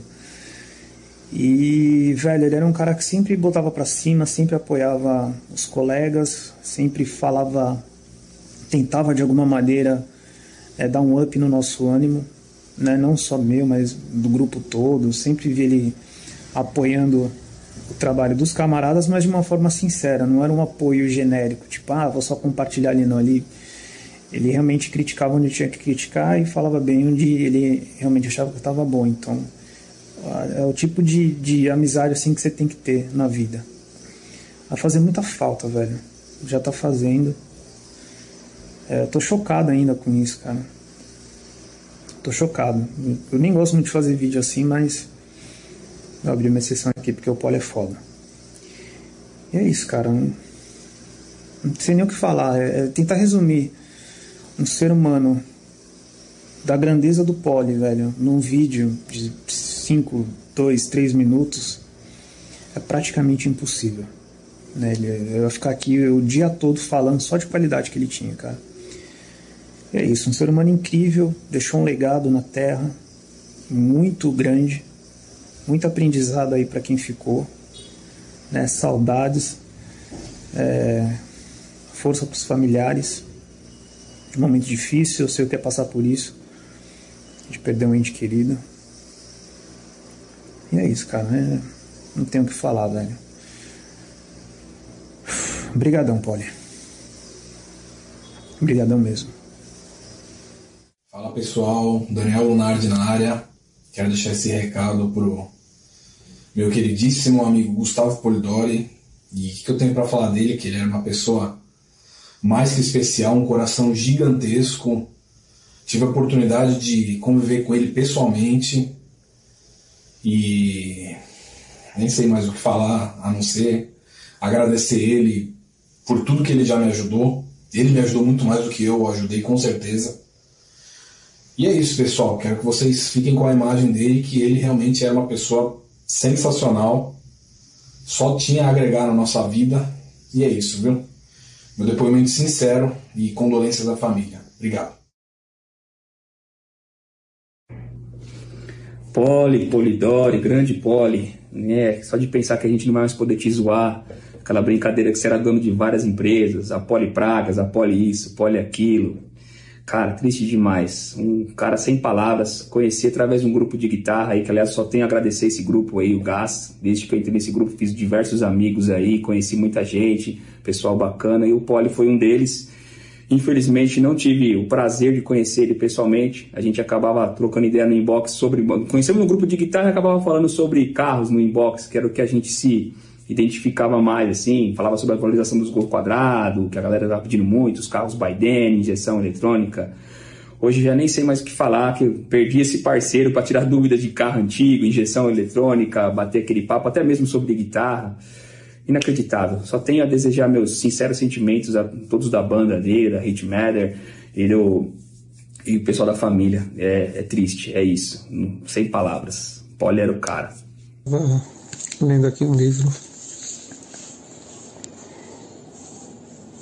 surgiu uma dúvida sobre o consumo. Eu perguntar para o pobre qual o consumo. É, Gustavo. Te conheci só pela internet mesmo, galera do gás, só irmão. É, só que você era um cara diferenciado, que precisava, você ajudava. Então, cara, Descansa em paz, vai com Deus. É... Cara, não sei nem o que falar. Desculpa. É difícil, mesmo assim, te nos conhecendo pessoalmente, é... não é fácil. É uma pessoa igual você, como você era pra gente. Só isso que eu tenho a dizer, cara. Descansa e vai com Deus. Fique em paz, meu irmão. Olá, meu nome é Felipe Guimarães, falo aqui da região metropolitana de Belo Horizonte, sou de Minas Gerais e vou tentar ser o mais breve possível aqui, né? Fazer um resumo rápido aqui do que foi Gustavo Polidori para mim. Conheci a banda primeiro, tive o privilégio de cair no mesmo grupo de WhatsApp que ele, Aí, através desse grupo, pude estreitar meu contato com ele. A gente trocou bastante mensagem. É, tive a oportunidade de conhecê-lo pessoalmente. Ele foi num show da minha banda. É, a gente fortaleceu os laços aí que, que a música trouxe pra gente. E é, no, no tempo que eu pude manter contato, né, me sinto realmente privilegiado.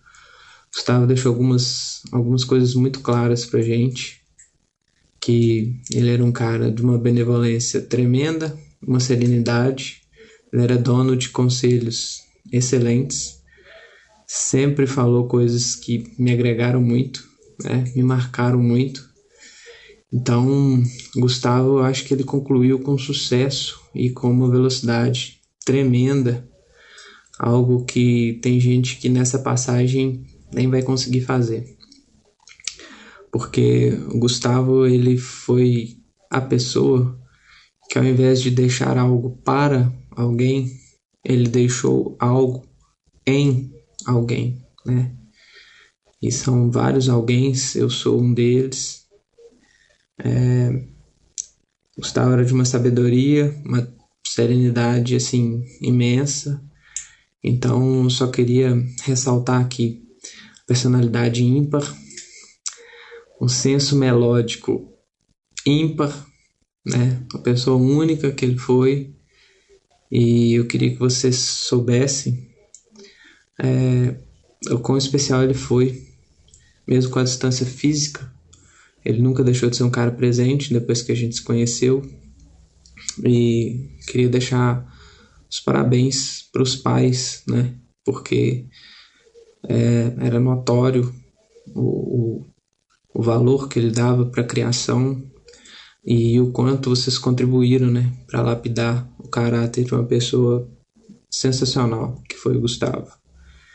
Então, e aos amigos, eu espero que todos, né, amigos, familiares, é, pessoas mais próximas, sintam o mesmo que eu sinto, que é o privilégio de que é, de ter conhecido Gustavo, de ter de ter sentido a, a benevolência dele, de ter recebido sempre bons conselhos, de ter sempre momentos construtivos. É, então, queria deixar aqui meu registro de carinho por ele e é, acho que é isso, né? Com pesar, mas com coração leve, porque eu só tenho as melhores lembranças. É, hoje é um dia extremamente triste para todos nós, para todos nós somos amigos do Gustavo, mesmo os amigos distantes. Moramos em cidades diferentes, em estados diferentes, mas admiração, respeito é igual. É, Polidoro é um cara foda, um cara sensacional, uma pessoa incrível, que é que eu fico feliz e triste, feliz por ter compartilhado um pouco da minha vida com ele, um pouco do meu cotidiano, e triste por ele ter deixado a gente tão precocemente. Então, meu mano, é, agradeço demais tudo que a gente viveu. Se você puder ver isso de algum lugar que você esteja, é, agradeço demais tudo que a gente viveu, os conselhos trocados, admiração mútua e a toda a família. Eu peço que fique bem, é um momento de muita dor, um momento de muita tristeza, mas que passa. E depois o que fica são as lembranças, as boas lembranças, a admiração e o respeito pela pessoa que foi o Gustavo Polidori. Grande abraço. Bom, eu não sei nem por onde começar. Hoje o dia está sendo muito triste para mim e para muita gente. É, nós perdemos o Gustavo Polidori é esquisito falar essa frase com o nome dele, sabe? Eu não, ainda não consegui processar essa situação. Bom, infelizmente é o que aconteceu. E eu tô aqui para tentar prestar um, uma pequena homenagem para ele, porque eu quero dizer o quanto ele foi importante para mim e para muita gente, para a cena metal de São Paulo. É o cara mais gente boa do rolê certa vez ele, ele falou isso pra mim, num, num rolê nosso de banda tocando. ele falou pra uma galera que tava lá que eu era o cara gente boa, o cara mais gente boa do rolê que ele conhece.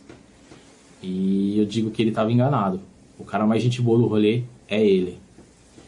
Nunca vi ninguém igual a ele. Um cara humilde, disposto a ajudar. A gente até brincava no grupo, chamava ele de Lord Polidori. De tão gente boa que ele é. Então, eu quero dizer que para mim foi uma honra ter sido amigo dele e ter dividido o palco com ele. Espero muito conforto para os familiares dele, porque eu imagino o quanto está sendo difícil, né? Se pra gente que é amigo imagina os familiares, né? Mas eu quero dizer que onde ele estiver, o legado dele ficou. Com a banda dele, com os amigos dele. Vai estar tá sempre no coração, na memória de todo mundo. Obrigado, Polidori. Obrigado pela amizade. Bom, vai ser bem difícil. Ainda estou bem abalado. O que eu posso dizer, Polly, é obrigado por ter aparecido na minha vida, por tudo que a gente conversou, por todos os aprendizados que você me passou. Por tudo, bicho, por tudo. Você é um, um cara que fez muita diferença na minha vida. Fica com meu coração onde você estiver. Abraço. Fala aí, beleza? Zozzy da banda Black aqui, vindo falar um pouco do desse guitarrista, dessa pessoa sensacional que deixou a gente ontem, que é o Polidori, Gustavo Polidori da banda Hate Matter. E, cara, falar do Gustavo Polidori rápido é resumir um cara que, assim, o resumo para mim dele era um cara de boas intenções e gentileza é um cara que era extremamente educado para conversar com qualquer um.